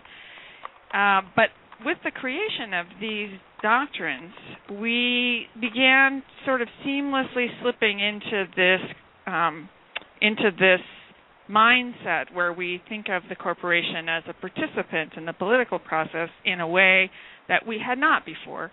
And I think what that has um, th- what that has resulted in is a is a situation where it, it kind of blurs the political lines of of traditional liberal thought and traditional conservative thought about what the right resolution is of these.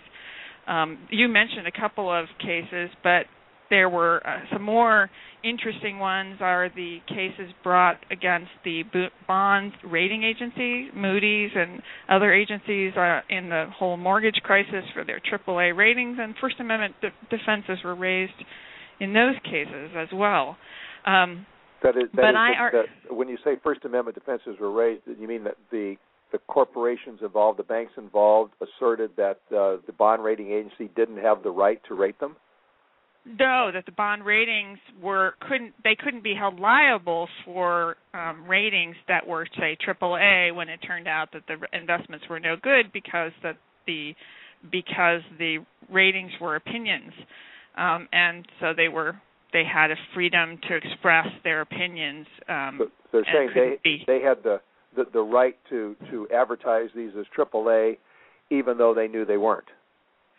Well, you know, this is the question about whether or not they knew they weren't, but um, I think probably their defense was that they, in their best judgment at the time, they were, and the and there were plaintiffs who wanted to say, no, you knew better or should have known. Um, but the, that's one of the things that happens with the First Amendment, a really strong First Amendment application is that questionable or difficult factual cases get resolved in favor of um, of eliminating the lawsuit. So, for instance, a few years ago when Nike um, was under some attack about its labor practices, um, a, a consumer protection advocate sort of filed a lawsuit in California saying a lot of the things that they had, Nike had said in defense of its labor practices were false.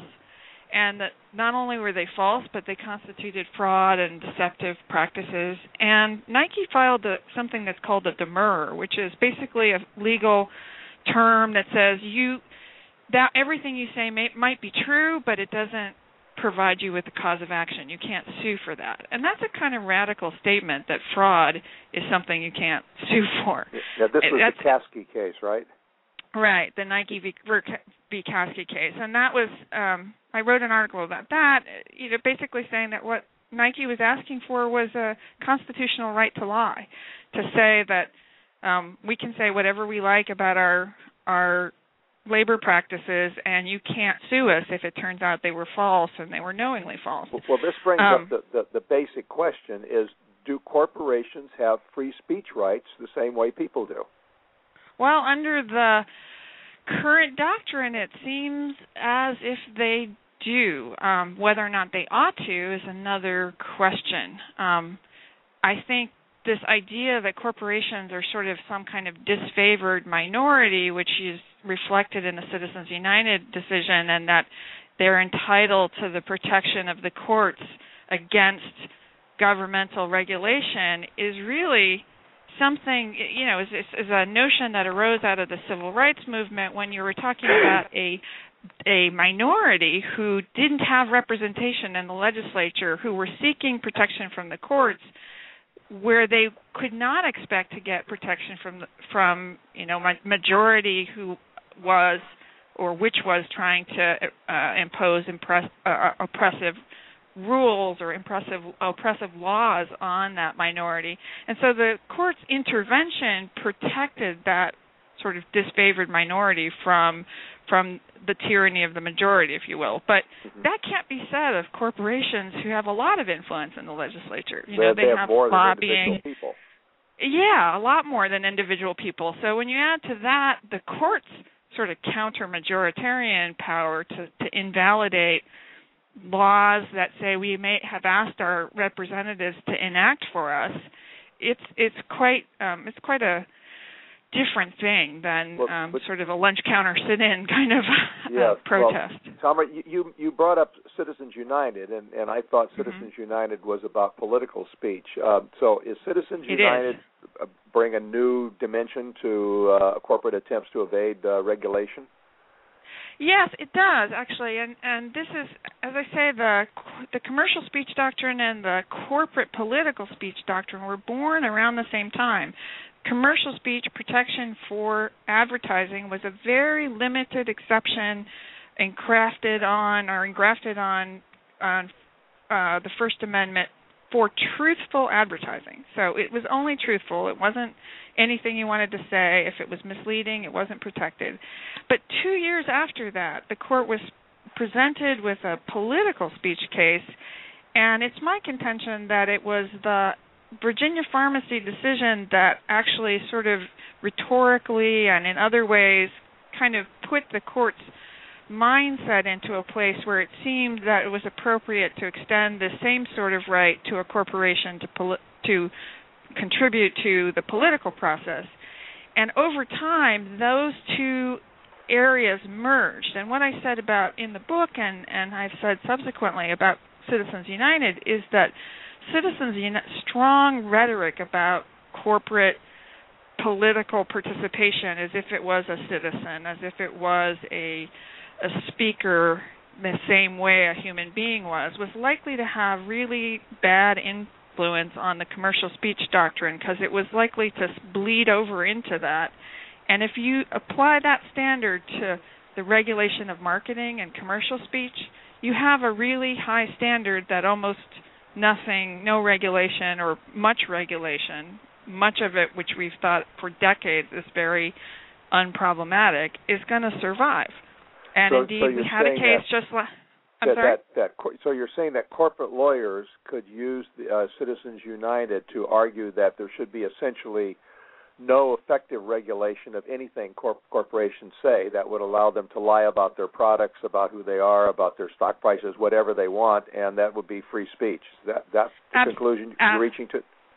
Absolutely. And, in fact, there was a decision, a really important decision that kind of went under the radar just this past summer, uh, Sorrell versus I M S, that essentially kind of flowered, the, represented the flowering of that problem, and I think said just that, although it didn't go so far as to say it explicitly. It was a little different than Citizens United, but it used that same rhetoric of disfavored speakers, and you, we the the it was a, a case involving the sale of private physician prescription records to data mining companies, who used that then to give to sold it back after they analyzed it, sold it back to pharmaceutical companies to use in their marketing to doctors. Right. The state of Vermont thought that this uh, this meant that more brand name drugs would be sold over generics, and it would increase medical reimbursement costs. Doctors hated it because they felt, or many doctors hated it because they thought it was an invasion of their privacy. They lobbied the state legislature to pass these laws, and the court struck it down. A statute that that prohibited the sale for marketing, saying that this singling out of marketing was content discrimination and discriminatory, and it couldn't survive the First Amendment. Well, you know, that basically says that anything that, any time you attempt to regulate marketing, you are discriminating, and that means that it's going to not survive the First Amendment. And I think if you can't regulate commercial speech, you can't regulate commerce, which would, of course, conflict with the Commerce Clause of the Constitution. Well, the, the basic que- the basic question we get down to here is how does the how does the court give rights to a legal fiction that has no body, it has no mind, it has no soul? It's a legal fiction. It doesn't exist. No body to kick, no soul to damn, as, as right. the as the old quote goes. Yes. Um, well. I mean, we have, since Marbury versus Madison, given the, the Supreme Court the power to declare matters of constitutional law, and that includes invalidate laws. Um, so that's how how they do it. Um, I think part of the problem, you know, maybe you need to be a sociologist to explain all of the reasons why it's it seems um, seems like a natural extension, but. Um, Corporations were declared persons for purposes of the fourteenth Amendment back in the late eighteen eighties, and that declaration was not reasoned. There was no real explanation. Um, this is the somewhat infamous Santa Clara Railroad case. Right. And um, since that time, a lot of these extensions have been really under-theorized, you might say. They haven't They haven't given a lot of explanation. And I think the most recent decisions, like Citizens United and the Sorrell case I mentioned, um, are a couple of different versions of, of, and I hate the term judicial activism, but in in the sense, but in the Citizens United case, the court affirmatively reached out to decide something that the parties said wasn't on the table, which is usually sort of a no-no. Um, And and overruled some precedent, Austin versus Michigan Chamber of Commerce, that wasn't very old. It was only about ten years old.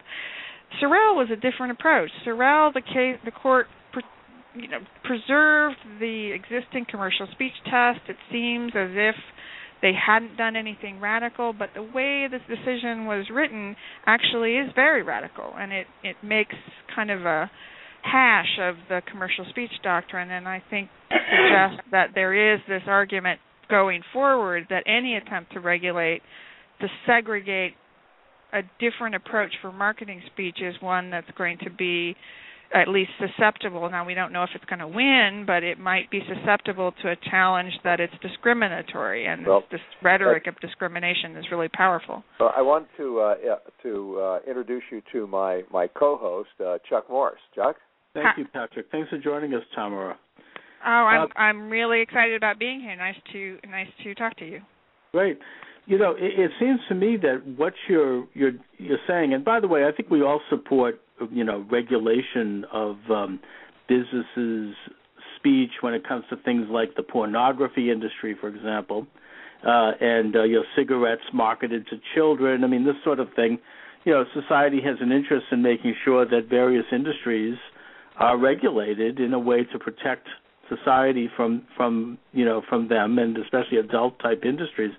But what you seem to be suggesting is that um, there is a trend, a legal trend afoot, which would legally allow a company to lie, which is, of course, I mean, that's amazing to me. I mean, if you if you're engaging consciously and knowingly in falsely presenting yourself to the public and offering a, a good or a service to the public, then why would would that company not be liable for that if um, if it was found that they were not engaging in truth in advertising?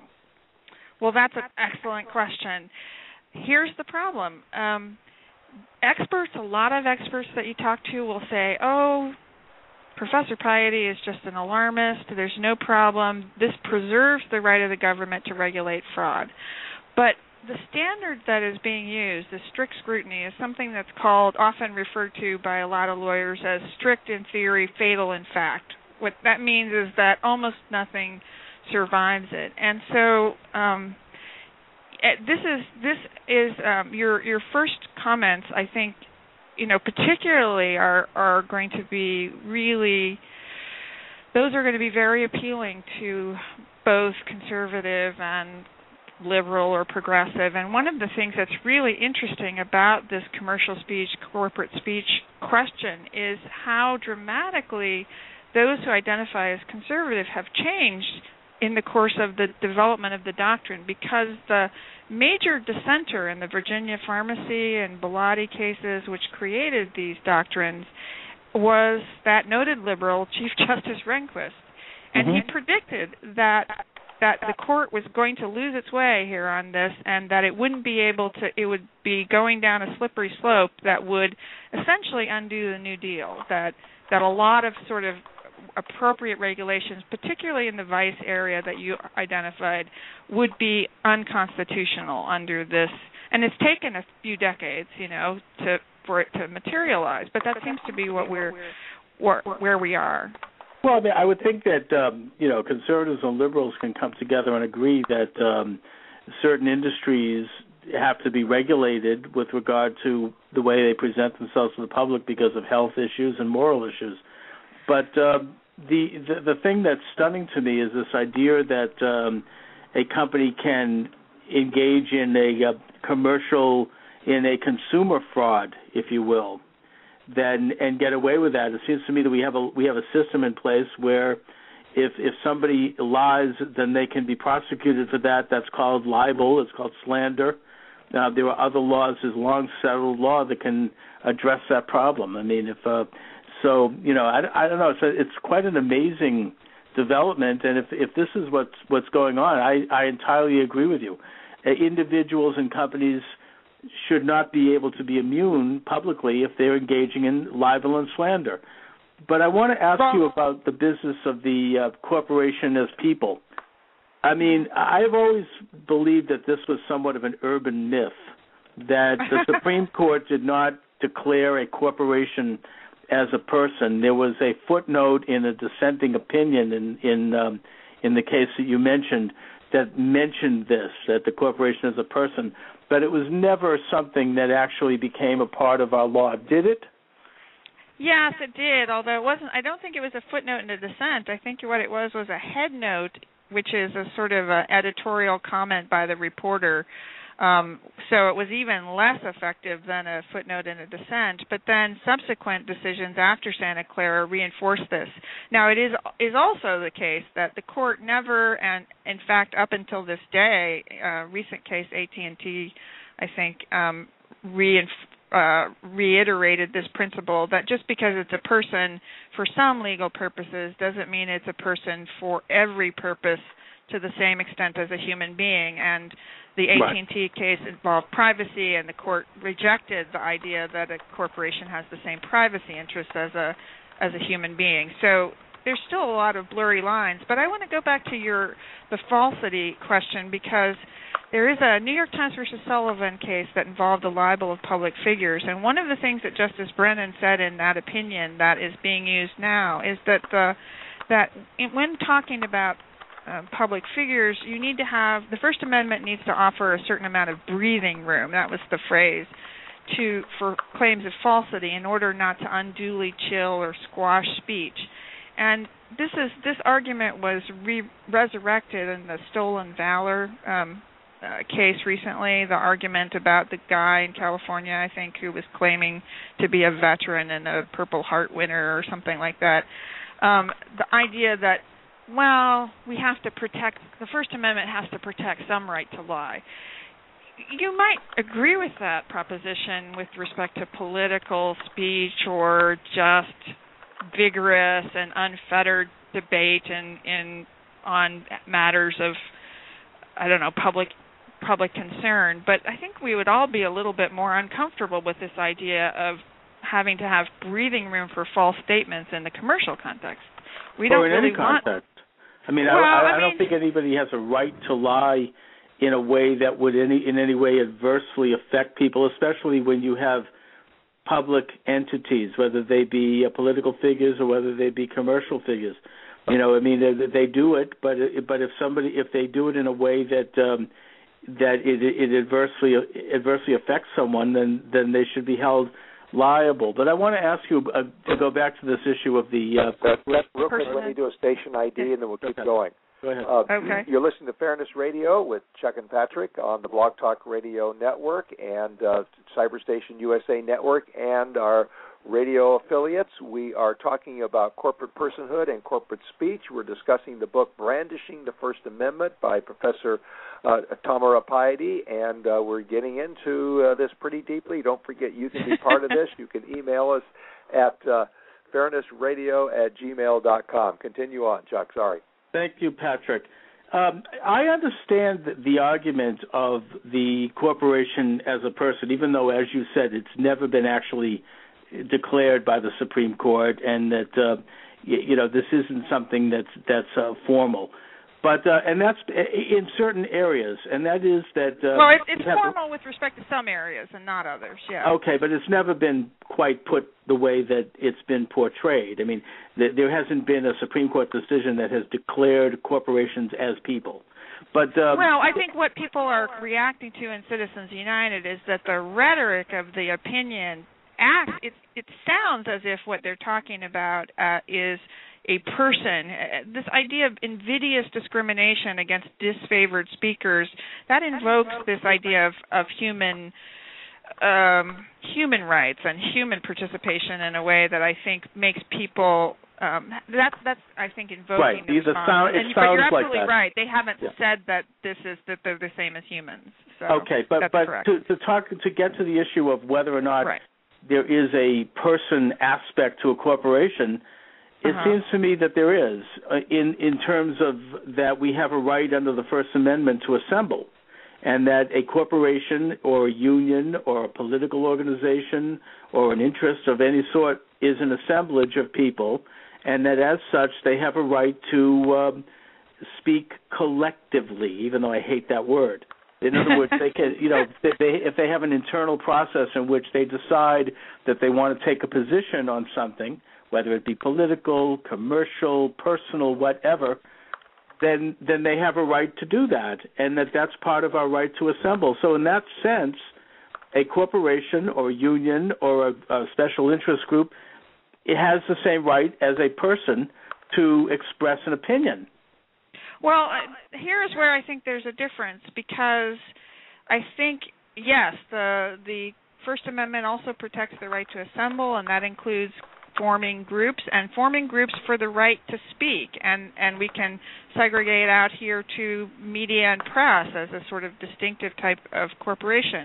But right. It is not invidious discrimination to discriminate or to differentiate to use a better word, I think, between different types of corporations. So a corporation that is organized for profit is a different uh, animal or a different creature, a different sort of fiction than a, one, than a church, than a union, then a um, a, um, a non-profit organization, then an organization like the Sierra Club or Cato Institute or any number of organizations that are organized for the purpose of political participation as distinct from organized for the purpose of, of selling a product or service. And right. No, clearly you're, you're right, and I support the right of corporations to make as much profit as they can. But where the regu- where the public interest comes into it with regard to limiting the speech of a corporation, so to speak, it would be the same in that if they're involved in speech that is either lying or misrepresenting themselves in such a way that it could damage a person and they could make that case legally, or they're involved in an activity that the public wants to regulate, such as pornography or something else, then the public has an interest in regulating those specific aspects of speech. But to get into a statement that because a corporation makes a profit, that they should not be able to be treated with the same rights as any other entity with regard to making public statements, to me that that's that's um, runs against the, the the spirit of the First Amendment, and it's in a sense a gag order on uh, on the right of people to advocate for themselves and to make a profit. Well, see, I don't I don't think that it's a in any way a, a gag order on the right to engage in a business. It's I think. The question is whether or not engage a corporation that's organized for profit, and there's nothing awful, or in, I, I certainly support um, businesses and, and think that it's a great idea for businesses to make as, uh, you know, a profit and so forth. But that is not; they do not exist to have opinions, and there is a, their opinion is whatever will sell the product is what we will say, and right. sometimes that's not that. Is really not the same thing. It's sort of like work for hire, right? If a lawyer is hired to, to advocate for a client, nobody thinks that what they say for on behalf of the client in advocacy is their personal opinion, and their personal opinion might be something else entirely. But the difference between, say, a for-profit corporation or, say, an advocacy organization or a church or a or even a, um, a union is that many of these organizations are representative, or you can you can sort of know what the positions are, and if you don't want to support them anymore, you can take your money out. You can exit from that organization. But a lot of people are investors in corporations that really don't have any they don't have any say or vote or input into what sorts of speech that the corporation supports, and it's not organized for them to speak. It's organized to make a profit, and we don't. Those of us who are not shareholders in that corporation don't have any vote in the sort of board of directors, say at Exxon or um, you know Unilever. And so, if they say stuff that is not consistent with the things that we like, it's both. Uh, we have no input into their decision-making process, and even their own shareholders don't have very much input into their decision-making process. And I, I would say that the organization doesn't. As an organization, have an independent right. Any rights it has flow from its human constituency, its human uh, organizers or, or, or participants, and the, it's the structure of a corporation that makes it really not a very good device for for being an independent right holder, because uh, the people Tama? who are yeah. Uh, Tama, don't most corporations um, uh, restrict and restrain the speech of their employees, so their employees uh, aren't free to speak? Oh, absolutely. This is, and they're often, um, you know, uh, given the right, to, legal right to say fire people at will for any kind of reason, including bad reasons. And and you know, this goes back to something I think Chuck said, or I, I don't, maybe not sure who said it, but about. lies and, and providing legal restitution for lies. There's lots of instances in the in life where we do not provide a legal remedy for a lie. And it might be that we should.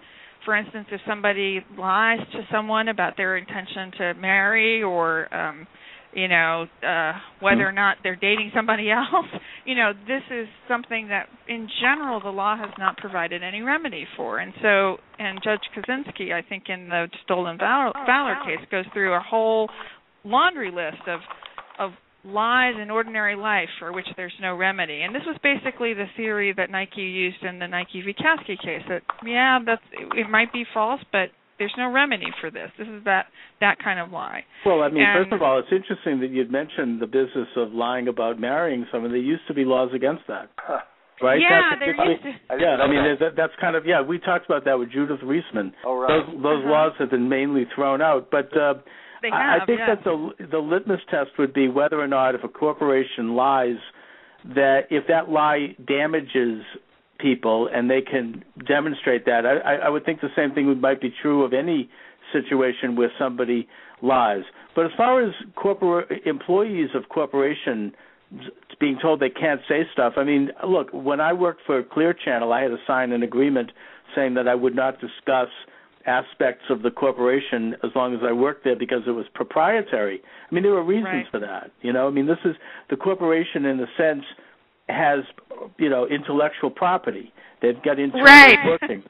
So, I mean, that, that's, is, not, I, that's not an illegitimate thing. Well, I didn't say well, it. Well, I, I, I just want to point out that, that there, the The employees of a company do not have free speech, so you can't decide. You can't say a company has free speech because employees do. They don't. Well, when it comes All to right. business of the corporation, and they're voluntarily there, they can leave, and if they sign like a morals clause, like they used to do in Hollywood, something that's gone sure. away also. But, but it's they, not a basis for free speech.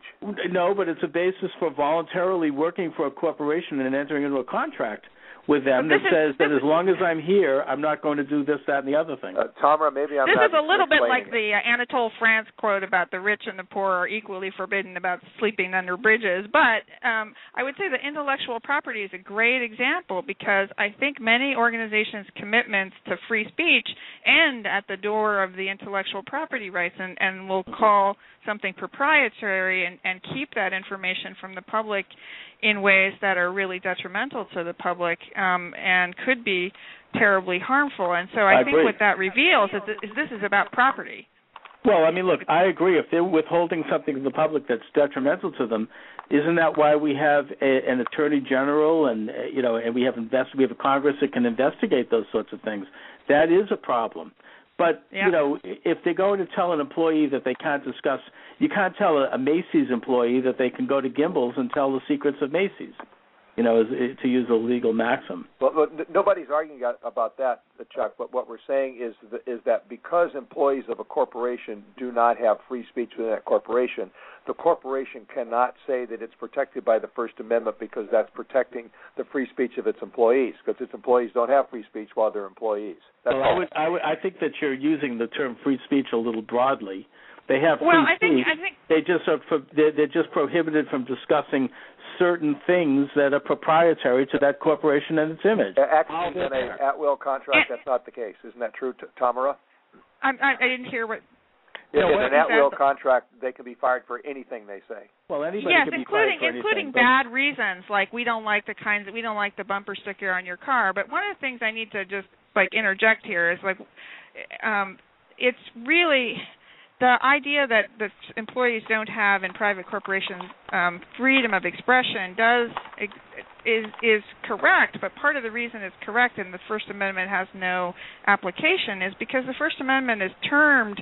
Is phrased in terms of an injunction against government. So it's it's not, a, say, the European Convention per, uh, on Human Rights protects freedom of expression more generally, but the First Amendment is, is you know, Congress shall make no law abridging freedom of expression. So this is a real negative statement. It's a statement that says, you know, the government is restrained, not private entities.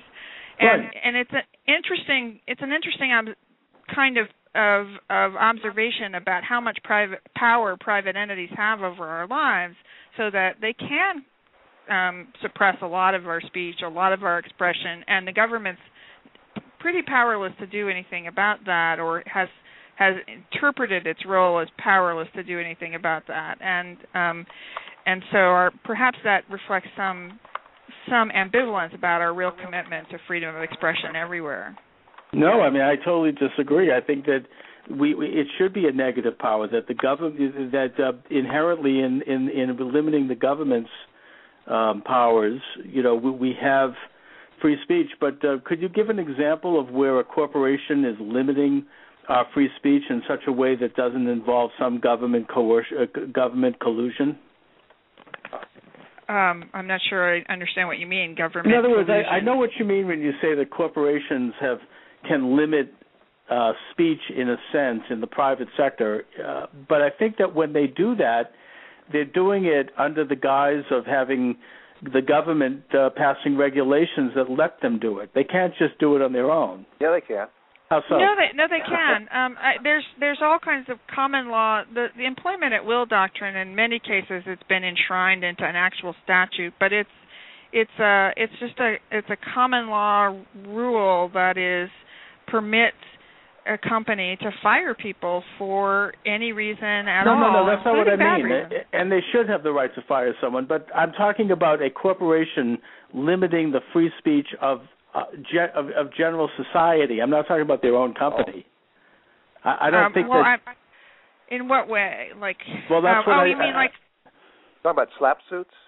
Well, that's something that's a problem. I mean, they're brought up against conservatives all the time. And I mean, mostly against environmentalists. No, no, there's a big, big case. I think Jim DeMint wrote a, wrote a book about this, that uh, the, to silence conservative opinion and religious opinion. I haven't heard With it, not not so much the slap suit, but the threat of slap suits has been very, very chilling, and I think that it's something where, you know, th- that's a separate topic. What I mean is that a company certainly has a right to hire and fire people as long as they're not, uh, you know, violating laws against, you know, on, on racial discrimination, of course, but it, on, on behavior. I, and I would hope that we'd support that. My, my question is, does a corporation or a company have the right to have the ability to somehow limit the free speech of you and I, you know, of, of the average citizen who doesn't have anything to do with that company? Well, I don't know. I mean, this is that's a really broad question, but I would say um, uh, there's some evidence that they do sometimes. Um, the one case that I talk about in my um, in my book is uh, not a U S case, but it, it's general sort of principle. There were some um, activists in some a small kind of splinter group called London Greenpeace that objected to McDonald's labor practices. Their Uh, treatment of animals, their disposal of waste, and a number of other things. And McDonald's instil- apparently infiltrated the group and then brought libel suits against the group for some pamphlets that they were distributing, saying that they were um, that the pamphlets contained untrue information. And none of these people were wealthy people. Most of them uh, settled because the threat of a lawsuit was so intimidating and chilling, to use First right. Amendment language. And uh, but a couple of them persisted, and they won the libel suit. But then the, the McDonald's did. But then they um, the defendants actually won in the European Court of Justice uh, an argument that they should have been proceed, uh, provided with um, assistance of counsel because of the sort of magnitude of the case. It was the longest running case, I think, in English history at that point, and that. Um, that was a pretty notorious case. I think there were actually a movie made about that.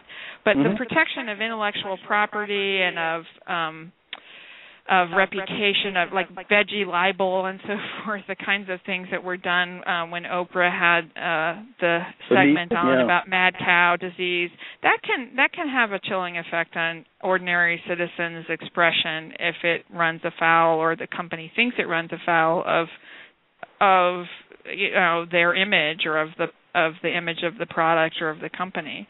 Um, so well, I, I guess look, I would, is I would that agree what you're thinking of? I would agree with the defendant in that one. If if McDonald's in fact was falsely portraying themselves to the public, then um, then they should have they should have lost.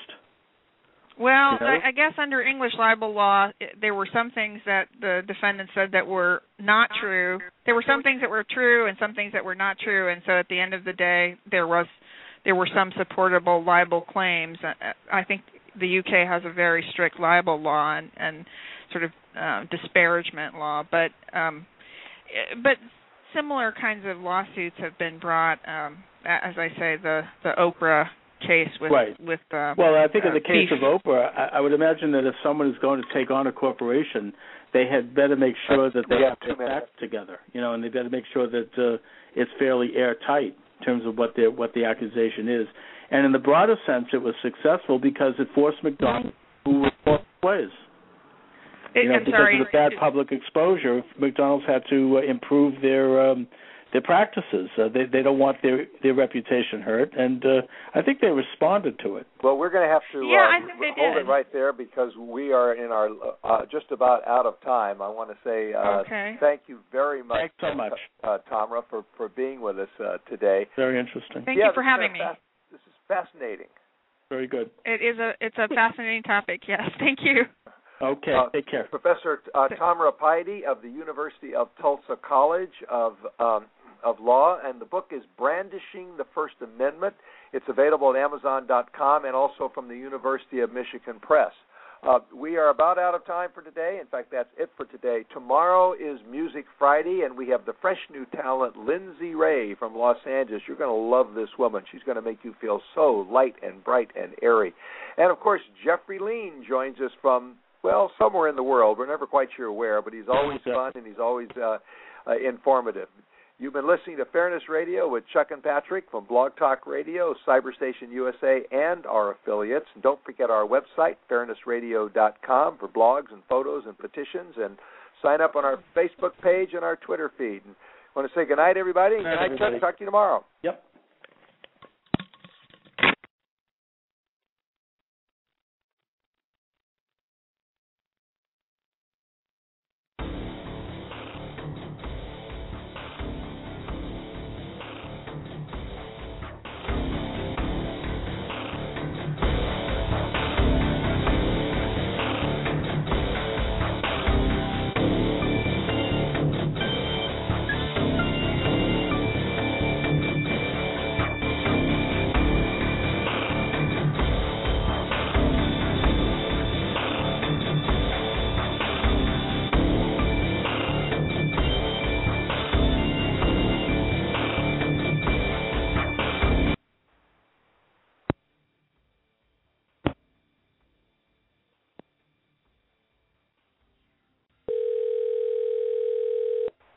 Hello?